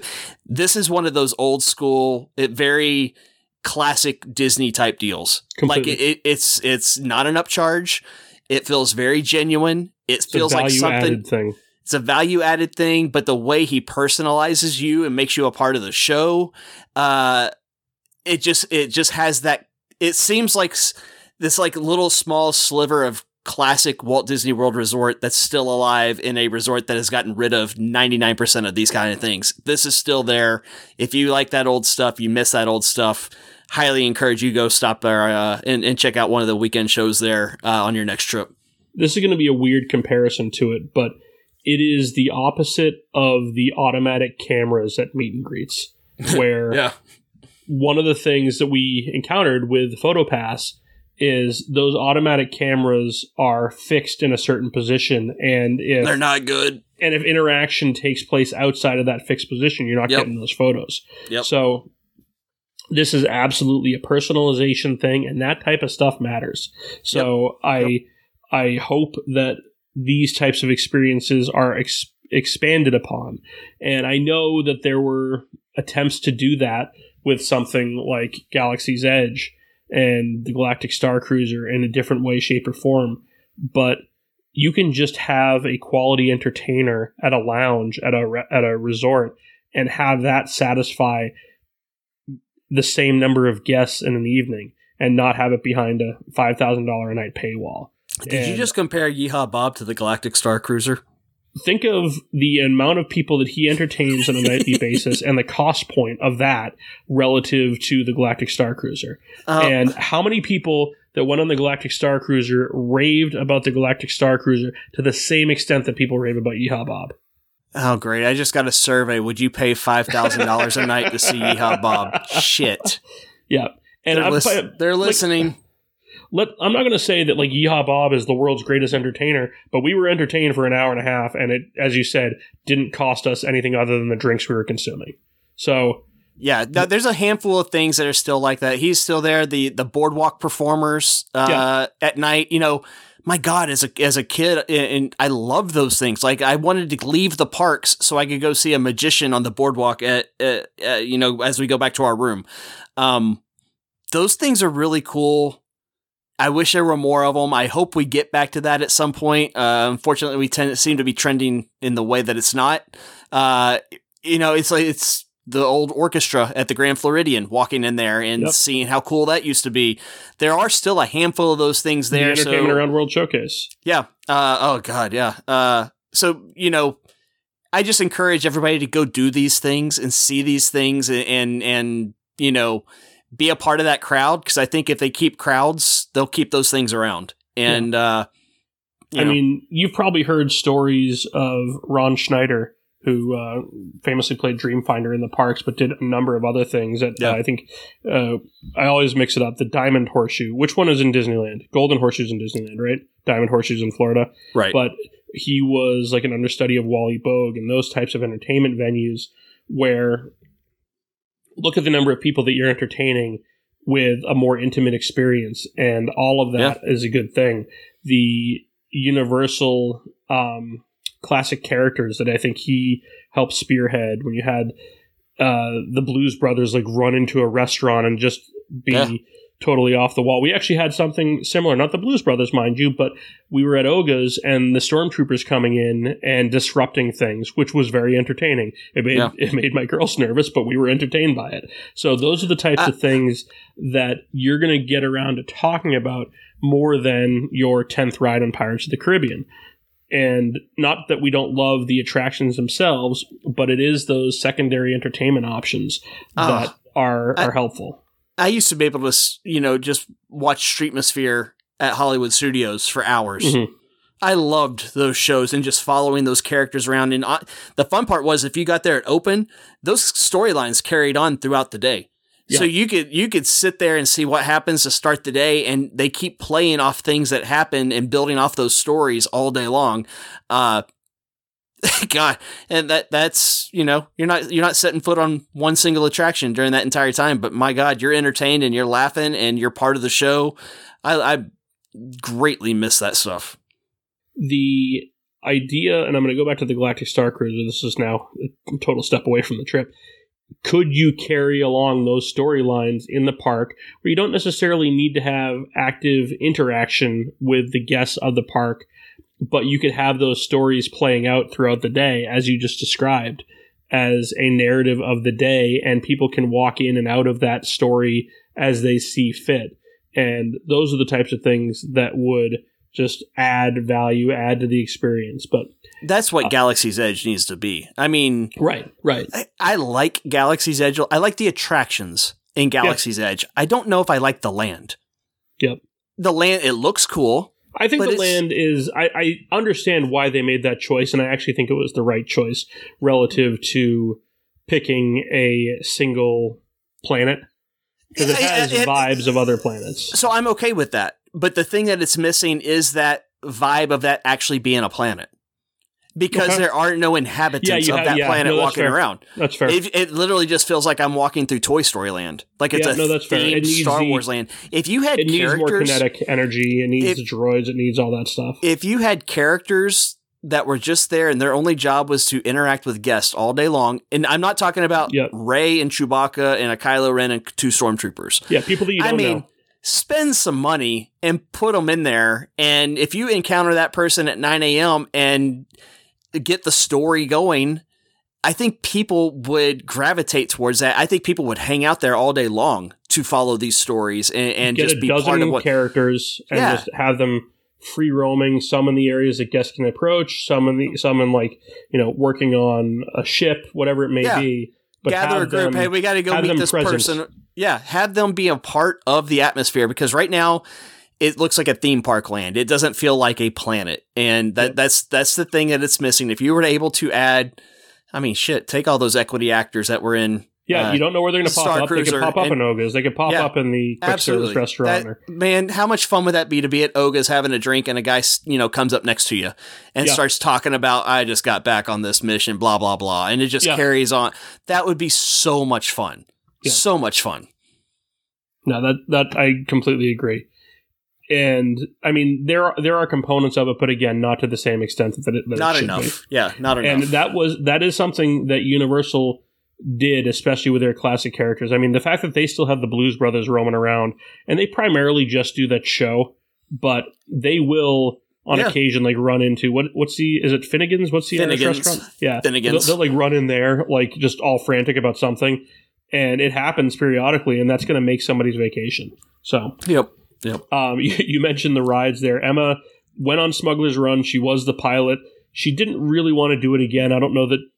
I just, I don't think she disliked it. I just think it was kind of a. Uh, the ship was driving crazy, is what she said. So much like Josh's takeaway from it, she didn't like how it handled, and uh, she wants something that's a little bit more realistic from a flight simulator standpoint. But um, speaking of Josh, I want to go. Did back she to the- complain? Did she complain about the upsy downsy and lefty righties and I think so. Yeah, yeah. it's not realistic. I want to go back to Josh because the ne- this day after after we were shut out at the Poly. Uh, all right, uh, what's the George Bush line that he bush- butchered? Uh, fool me once, shame on you. Fool me, Fool me twice. twice. Yeah, get- won't, shit. get, won't get fooled again. Yeah, something like that. So, uh, day after we had that off day for my birthday, we went Animal Kingdom and Magic Kingdom. We didn't pay for Genie Plus that day because we knew at the Magic Kingdom we weren't going to do things that really necessitated it. We did the train, we did Country Bears, we did Tiki Room. But over at Animal Kingdom, that was where we kind of had like an an inefficient day. But we went over to hop to the Magic Kingdom, tried to park at the Poly, and were shut out. They were at least nicer about it this time around. Hmm. but going to the TTC, like that is such a barren wasteland. Josh, you're wrong, and I know you're not here to defend yourself, so I'm going to go into even worse here. This is not good storytelling. It is frustrating and inconvenient. And, and just is- a, a, qu- a quick timeout. This is going to be a show when Josh gets back. The, the, This is our rant Yeah. of it right now because Tim and I are lockstep on this. Uh, but we are going to address this with Josh at some point. So I know he's not here to defend himself, but go ahead, Tim. We will say we whatever Tim says here, we will say to Josh's face as well. It is a 146 acre parking lot that has two tram lines, each of which makes two fucking stops. That's it.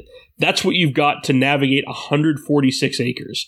Josh's favorite part of a story is a three hour drive to the pitch meeting when he's stuck in traffic. This is such a shitty way to start is- off your day at the Magic Kingdom. It This is really the trailers playing before the movie, Tim. it is so awful. I mean, Universal has the has the parking garages and the the walking the moving pathways here. I would welcome that because I think you can consolidate things here. I recognize that this is if if it's not the biggest parking lot in the country, it's pretty damn close. As I say, this is your fourth gate. This has got there's got to be a better way. It- there And- has to be. and I we've we've talked about this a little bit. Uh, This is, uh, I mean, take away the Josh storytelling side of it. I th- I think what we need to do is like there needs to be a better way to park at the Magic Kingdom. Enough of this shit. Like It's And, enough. It's enough to make you not want to go to the Magic Kingdom. completely, completely. and that sh- that- no parking lot should ever be that. That So- that's like that's like busy malls at Christmas. You don't go there because it parking sucks.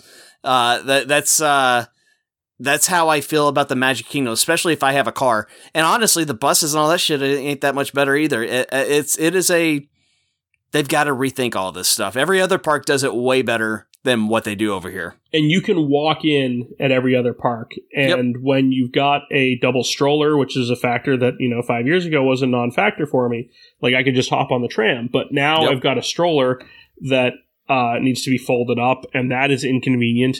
And thankfully, my parents were with us because so they could entertain Emma, and Marie could just be responsible for Lily, and I could just be responsible for the stroller. But if you've got a situation where you're like you got a zone defense, three kids, two parents, you're getting on the you're getting on here, and you got you got a stroller, you're effed. Like there's no way around it.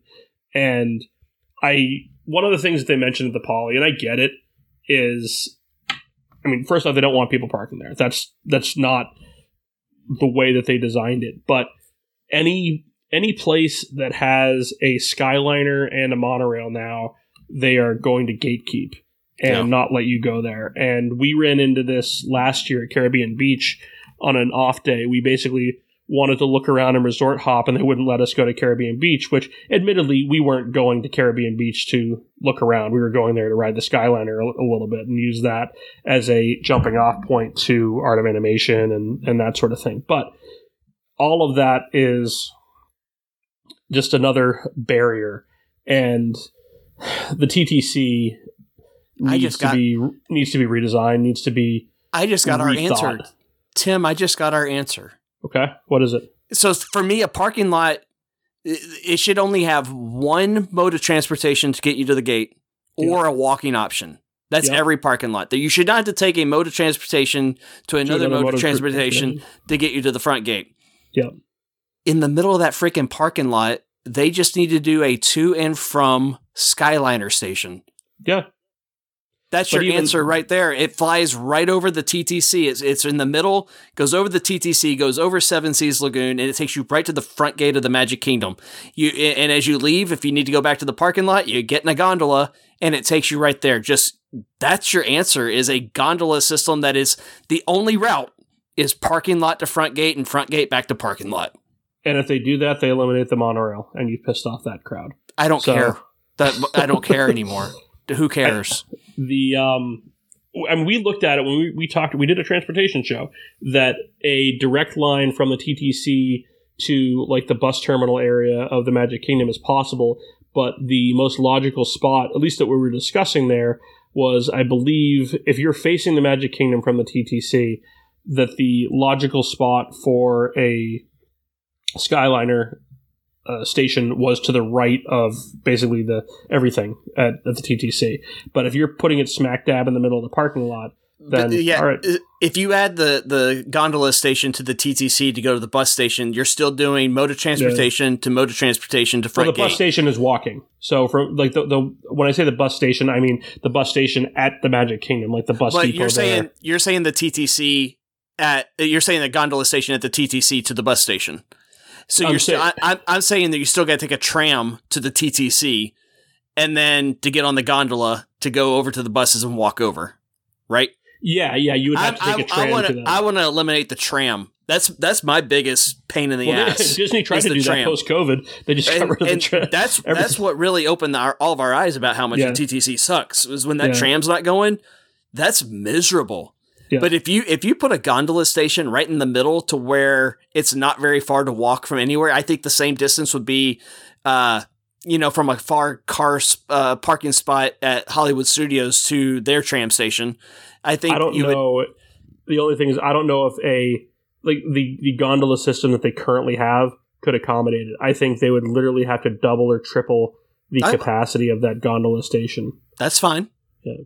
Um, that's that's cheaper than a new monorail line. Yeah, yeah, not? you're not wrong. The, monorail car. you're not wrong. You could, you, you could easily do three, and a, the, a gondola going over Seven Seas Lagoon would be if pretty you're doing darn cool. Three, it's going to probably be no, no, because it would be the same path there and back. So yeah, it's not a situation where you have to be an even number. It's going to be. And I guess the uh yeah, do three, do four, two out, two back at all times, yeah. whatever. But it's still a cheaper option. Uh, there, I don't think any of us are convinced they're going to replace the monorails anytime soon. That this would get this would be built and running before they got new monorails if they were to make a move on it today. Yeah. and we then can do a deeper dive on this. We're already. I'm gonna. I know because I'm gonna get the shit for it. We're already an hour and a half in, and I've got 19 more days to go through. So we're, let's not focus too much on how much the TTC sucks. Just know that it does. let's just Uh-huh. go over. Uh, no. Anywho, yeah, it's uh, yeah, there's something to this. We figured it out. We've solved all the problems. Let's go. We did. I mean, this isn't the first time we've mentioned a Skyliner from the TTC. It's just a matter of placement and logistics of it. But anyway, uh, Get rid of we the tram. Did, we, we did the um, we did the train for the first time in probably five years because it hasn't been opened. Uh, rode the Lilly Belle as well, which is noteworthy. Uh, Emma liked Country Bears, and she she's previously been on the Tiki room, but she hasn't seen Country Bears before. Uh, that show's trash. They need to update those animatronics significantly. Stop it. Uh, I mean, It's it's not trash. it's basically um, Chuck E. Cheese It's level. fine. It's fine. The uh, the next day, this is when I witnessed that Tower of Terror guy getting uh, harassing, uh, or sorry, the, the guy harassing Casimir in Tower of Terror. Uh, we got to go on the Skyliner in the rain. The uh, th- the ventilation does not shut out the rain, but it was a um, really the most noteworthy thing was that guy being an asshole to a cast member. And uh, much like Ben has said, my other note here is a Connection Cafe is a very good quality addition to Epcot. I know that when it opened, they kind of stripped down the menu, but the burgers are definitely better than typical Disney burgers, and the pizzas are actually a good value because they give you two slices for the adult Yeah. meal, and I think it's like twelve or thirteen bucks. And I know like you figure like the a large pizzas, you know, 20, 25 bucks, but these are substantial slices. It's It's- probably like a normal sized large pizza cut into six slices, is my guess, and then you get two of them. better than the pizza window at Via Napoli. Okay. I, I haven't actually tried that. I like Via. Napoli quite a bit, but I, I, haven't I, tried Via Napoli is better pizza if you, in the sit down, but the pizza window, uh, Connections has better pizza than the that pizza window because the, the pizza window is not the same that you get inside the restaurant. Okay. Next day was an off day. My It's not better than PizzeRizzo though. PizzeRizzo is still the best. PizzeRizzo property. You're eating a sponge with tomato sauce on it. Son of a bitch. My it, it is the TTC at pizza places. The How many uh, times did you go? PizzeRizzo? None. Oh, We did uh Docking Bay Seven twice for food and at the I've studios. never, I've never eaten at Docking Bay Seven. Docking Bay Seven's good. Actually, food. No, uh, did we do it twice? No, we only did it once, and then we did ABC Commissary. Quick service at the studios has improved significantly. It used to be the worst of the four parks. Now that's the Magic Kingdom without fail. But I, I will say on a technicality, I have done Docking Bay 7 by uh, when the Ronto wrap window is closed, and the only way you can get one is through uh, Docking Bay 7. I have mobile ordered to do that, but uh, gotcha. Lisa got to go to Galaxy's Edge right after it opened at Disneyland, and they had a meal there for the travel agents, and she did not like it. Okay. And my wife is one, if she has one bad meal anywhere, she will never give it another try. so I've never got to actually sit down and eat in Docking Bay 7 because of her one bad meal uh, right after open of Galaxy's Edge in California. Give it a shot. Actually, I had the um the Impossible meat or whatever whatever they use for a meat substitute meatballs that were quite good with like a hummus. See, I plate. like I like real meat, so that probably I do as well, but they didn't have real meat meatballs, and these were I indistinguishable. will say- so outside of the Ronto wrap, there's nothing on there that I'm just like, oh, I have to try this because I am relatively boring when it comes to my food options. Uh, I don't like pigs carved right in front of me at tableside it was um, delicious. at forty dollars an ounce. But uh, uh, so I'm sure I would enjoy stuff there, but uh, I, yeah, I'm I'm not super adventurous either, uh, especially when PizzeRizzo's right down the street. the uh, the next next day, the only thing we had, I'm ignoring that, uh, was Sebastian's Bistro. This was we were kind of rolling the dice here because again, This was an odd choice. so you gave me shit about this, and we talked about this in the last show just because it was Caribbean Beach. We had a 6:20 reservation. We showed up around like five in hopes of getting in early. we're we're waiting in the lobby for everybody because we had I think three separate cars going here, and a, a cast member saw my Epcot shirt and came over to talk to me. So cast member Scott uh, from the Boston area. I don't remember where exactly he was from. We must have talked with Scott for half an hour, and I was kind of like in and out of the conversation, chasing the girls who had a couple of things that were entertaining them. And my mother can talk, I can talk, as you've noticed by this hour seven of this podcast. But we, we actually didn't get over to the restaurant until like 5.20 5.30 because we were talking with scott but uh, we didn't get in any earlier than we were anticipating and maybe five minutes ahead of it uh, food was excellent the service was slow and it didn't seem like they were overwhelmed but it was like two hours for family style, which to me seems slow. They were they were shocked to have anybody eating there. They're not used to having customers. I mean, the restaurant was probably seventy five percent full, but it was uh, just kind of random things like they're bringing out it was the same, audio animatronics, same plate of food for everybody. And we did have uh, my aunt join us who has a gluten allergy, but I think of the like three or four courses, only two of them had gluten in them. So the dessert was a bread pudding, so that obviously had gluten in it. And then I think there was something in uh, the bread. The bread service had uh, had gluten in it, obviously. So those are the only two things that she had to have like a specialized menu for. But it just seemed that the service was slow, but the food was great. Uh, the the meat plate that they brought out had uh, fillet on it, had uh, uh, very well spiced chicken, pork, and salmon, I believe, maybe a whitefish, but. Um, the bread pudding at the end was what I went there for. It was a pineapple coconut bread pudding, and we had a table of eight, and they brought out one serving, and I said, "Dude, you're gonna need more than that." And that one serving was gone, divvied up probably within three minutes of it being brought out, and it was another ten minutes for him to bring out another one. Um, so again, kind of uh, reflective of the uh, the the slower service. But I'd go back to Sebastian's Bistro again for the food, but I hope they were just having an off night from a service standpoint. I know, like at Ohana or some of the other family style places, they're cranking people in and out of there because the turnaround uh, on those tables is is worth money. This is actually one of the lower price ones too. I think it was like thirty five bucks a head, which might be why their motivation was a little bit lower. But speaking of Ohana, you were there long enough. Did Bergen show up to uh, get catch up on any of his bet meals or? No that did not happen. That did not oh, happen. okay damn. One of these days he'll catch up. So we had extended our trip in order to see luminous in order to see we kind of assumed that epcot would open up and this was our last park day. So we started at the magic kingdom. We had matt's requisite magic kingdom routine and because we were already duped twice, we parked at Epcot instead of the Poly. And I think that's going to be our new normal, where uh, it takes probably another half hour or so in the morning, maybe even 45 minutes. But the time savings at the end of the day is worth it. And if you're going to hop between those two parks, it just makes a ton of sense. We had done this earlier, uh, earlier in the trip because we were we were at Epcot and very close to the front gate, and we were hopping over to Magic Kingdom later that we just decided why move the car? It's going to be re- relatively quick to do this. So. You mean you mean car? Say it say it right. The car. Sorry. Yes. Why move the car? That's how Scott would say it. But we uh, similarly early boarding group for Tron. You got to structure your day around that, and because Matt's day wants to start at the Jungle Cruise, those two things are nowhere near each other. But the hopping over to Epcot around four rode Spaceship Earth, and then just explored the new World Celebration area. There is a significant improvement here. There's a lot of different textures and rust that I think people didn't really like. Zach Riddley got to max out his Lumber Liquidators card. He definitely had his say in the various terrain textures that are around here. But it has that college campus, tech company campus vibe and it, that's really kind of been their style choice for hotels and other things aesthetically that don't have a movie as the source material for it. So it's interesting how it looks now. I wonder how long it'll be before it's infiltrated with festival booths because I think that's the idea here.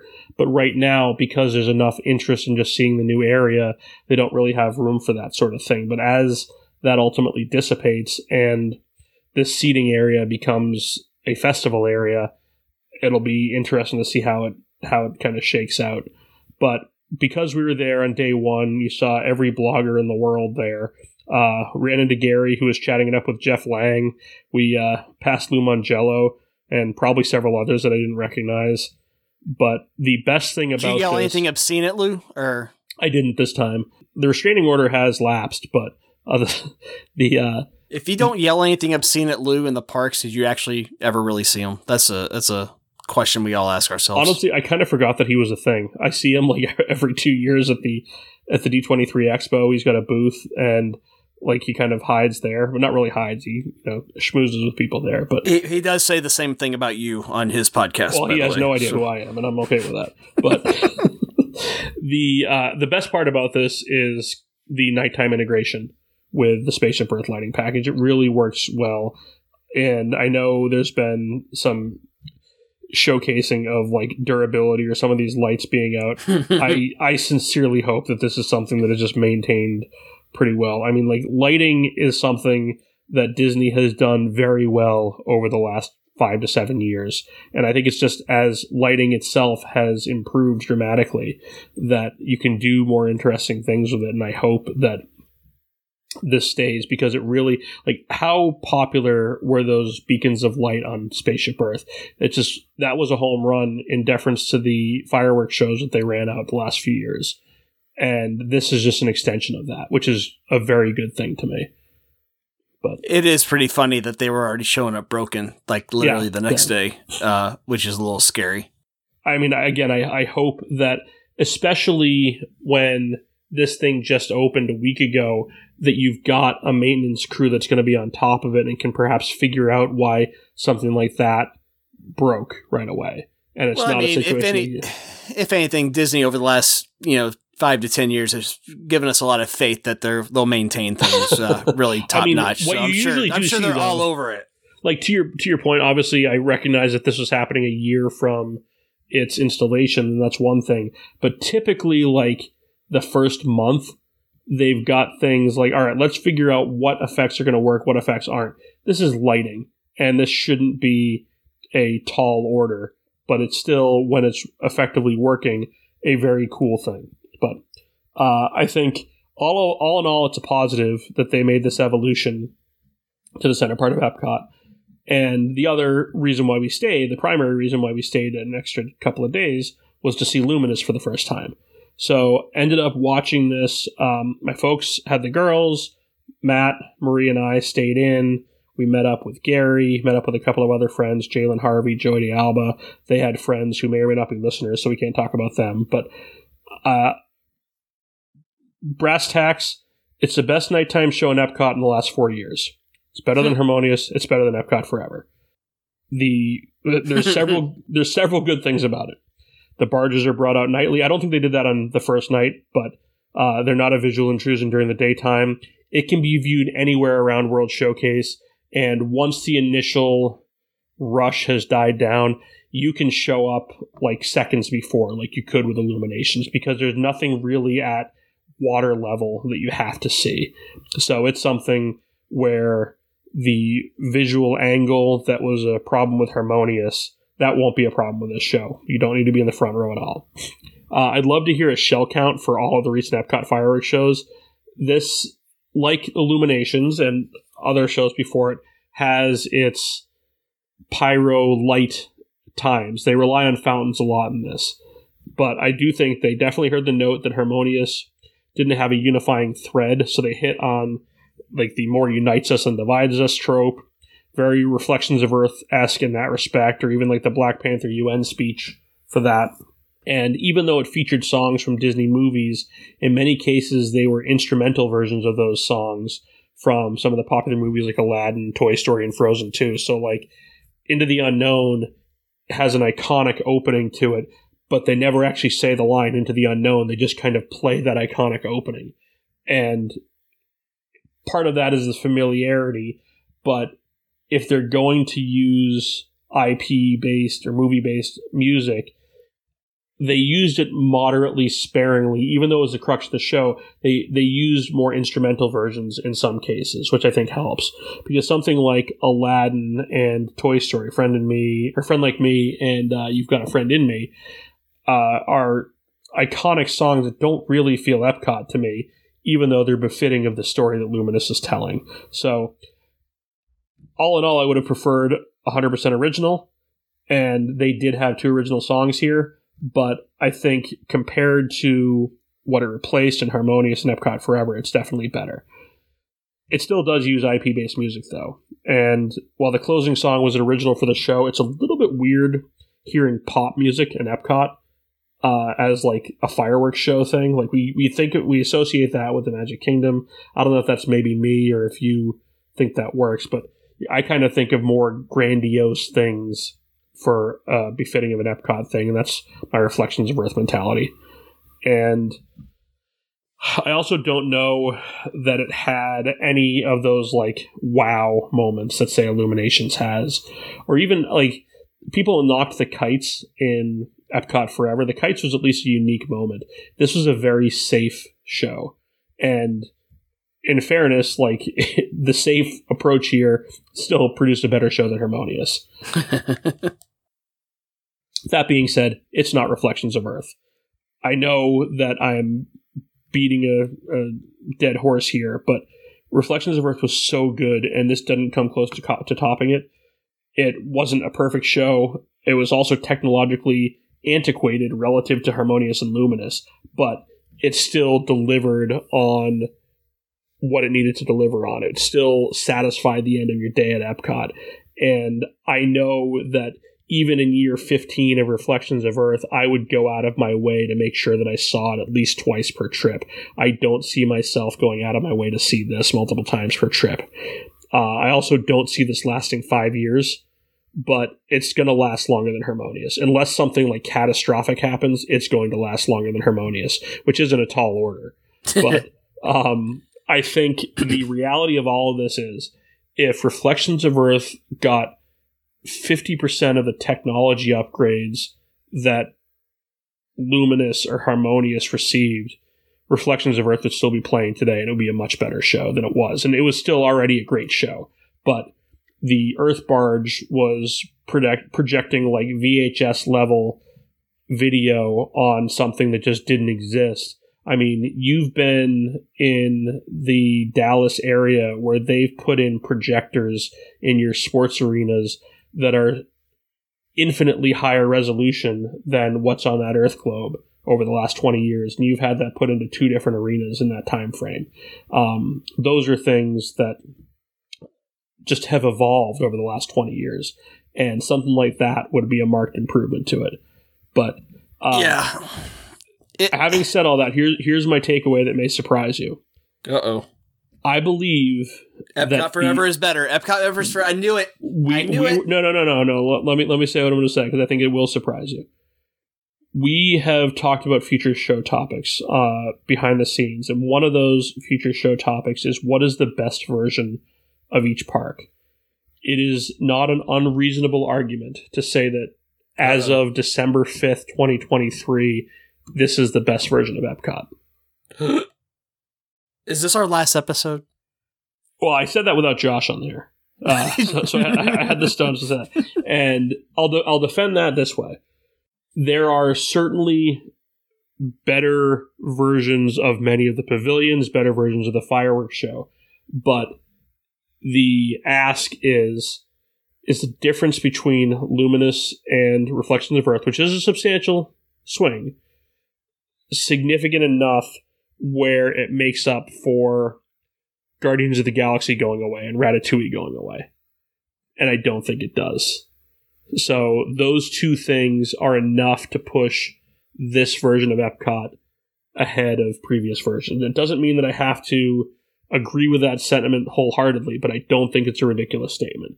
I think as much as we've fought this evolution of Epcot, I think it has evolved to be a better version than what we've had for at least the last 20 years, with the exception of the nighttime show. Oh, yeah. Especially when you qualify it with the last 20 years. This is I mean, the last 20 years of Epcot have not been great. Uh, I'm trying to think. Yeah, Journey to Jerusalem at the Millennium Pavilion would have ended in 2002. so yeah, that, that yeah. So you the last 20 years, I agree. If he had gone 21, I would have said no. So um, I've I've said that like the thing that hurt me the most that has been removed from Epcot has been Reflections of Earth, and there may be a recency bias there, but for me, that was the nail in the coffin to how my or what I've absolutely loved historically over Epcot. That being said, Reflections of Earth and Horizons were never running at the same time, to my to my knowledge. So like there's no version that has reflections of Earth, horizons, imagination, you know, uh, like the things that we all kind of harken back to. So the if you wanted to pick and choose, like, all right, if you could put Horizons in place Mission Space and have an updated version of Horizons, and you could have Reflections of Earth, and then you could have Ratatouille, and you, and you could do that, great. But that that doesn't exist. The passage of time has made some of these things open, some of these things close.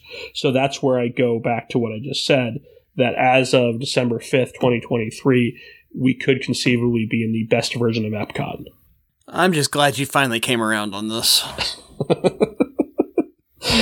uh, yeah, I would agree that this is. It, it, it kind of sucks that the reason I enjoy this version of Epcot more than any past one is because of attractions that are not classic Epcot. So that that does I guess that is your qualifier on there of Yeah. like the reason this is the best version is because of an indoor roller coaster and a trackless ride system based on a cartoon um, that we just would have not seen 20 plus years ago. Uh, uh, it wouldn't have necessarily even been an option. You know, that was during a time period where they're like, we're going to replace Horizons with a uh, attraction where we're going to partner with NASA as opposed to uh, we're going to do a Wally uh, space attraction. But I mean, like Mission Yeah. Space was a replacement. Mission Space is befitting of Epcot. It's Yeah. just not as good as what it replaced. no, and- no, uh, Th- It That's a hard thing to say as well. Yeah. Yeah. It's just 20 years ago, they wouldn't have thought of, I mean, Guardians and Ratatouille would have never, I don't feel, options. Even it was, it was like pulling teeth to get Frozen put in there. um, I mean, I don't, I don't like the idea that Frozen's in the park. I actually think Ratatouille fits the park more. oh, I do But- too. I do too. I mean, there is a level of whimsy with Ratatouille that, like, and we we kind of use this to just to talk about Epcot in general. That like, you take the IP out of it. If the movie didn't exist, could we tell a story as loose as it is in the ride itself of a rat in a French restaurant going through like a, a wild mouse chase type thing? Yeah. And, and if, Yeah. if that was the pitch and Ratatouille didn't exist, we'd be like, all right, that's a little you know weird, but is it any more ridiculous in imagination or um uh like not body wars uh cranium command like those things were all part of epcot as well epcot has had its fair share of whimsy so Yeah. i don't think that's crazy i think with guardians of the galaxy that's absolutely a familiarity play with those characters they're they could have done a better job with the narrative but again we go back to the ride is so damn good it doesn't Yeah. matter Yeah. if they could just hide the show building somehow It is hidden. I don't, I've never seen it. Now, do you want to get into uh, your ports of call? uh, no, I was too drunk most of the five days to remember the ports of call. So, uh, I think my kids swam with dolphins at one point, but I'm, I wasn't sober enough to know. you may have hallucinated that. I might have, but uh, you know, when you pay for the drink package, you got to get your money's yeah, worth. you got to get your money's We worth. Absolutely did. So, Why don't we wrap it up here? We're going to be under two, hou- two hours, which nobody predicted. But if you have any questions or topic ideas, you can email us at martycalled at gmail.com. You can also follow us on X under the username at martycalled or join in on the discussions in our Facebook group, facebook.com slash groups slash martycalled. We'd also appreciate it if you rated and reviewed the show on iTunes. None of you are doing that, and I know you guys are capable. It helps spread the word on the show and drives all of our international traffic.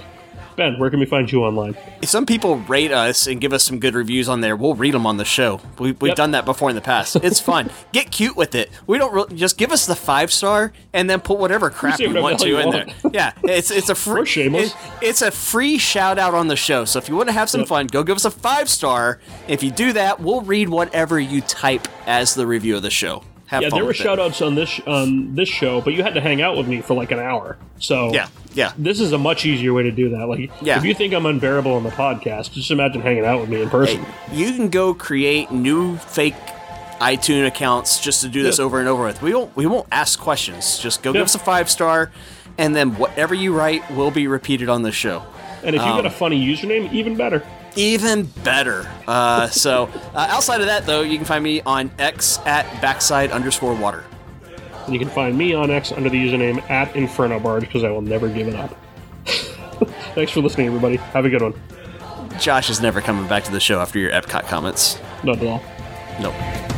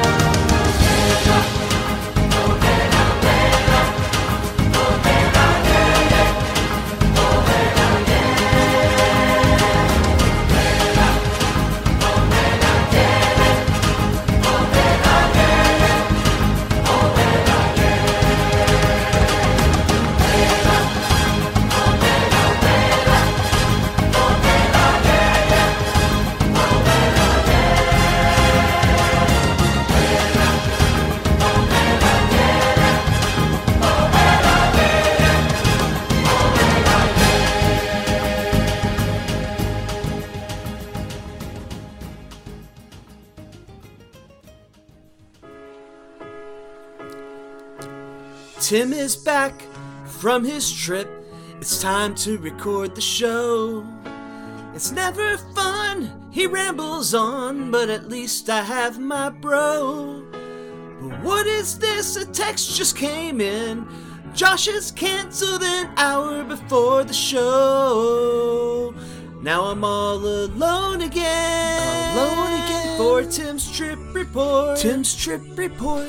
This was our job. Our job. Our show. Our show. But Josh has gone away. Tim just keeps going on and on. On and on. I try to pretend like I'm listening, but I'm really just on my phone. On my phone. I'm still here alone. Here alone. For Tim's trip report. There's no place for me to hide anymore, and Tim's stories are just getting longer. Nobody cares about your expensive meals or riding guardians with your stepfather. Now it's a 40 minute story about the TTC. Will this ever end? By God, I have to pee!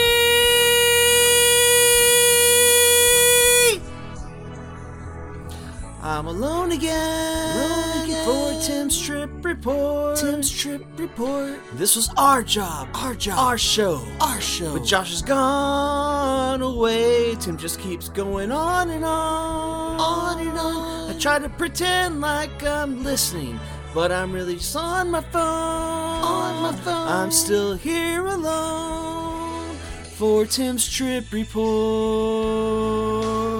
Trip report. I'm still on my own. On my own. For Tim's trip report. Trip report. I'm all alone. For Tim's trip report.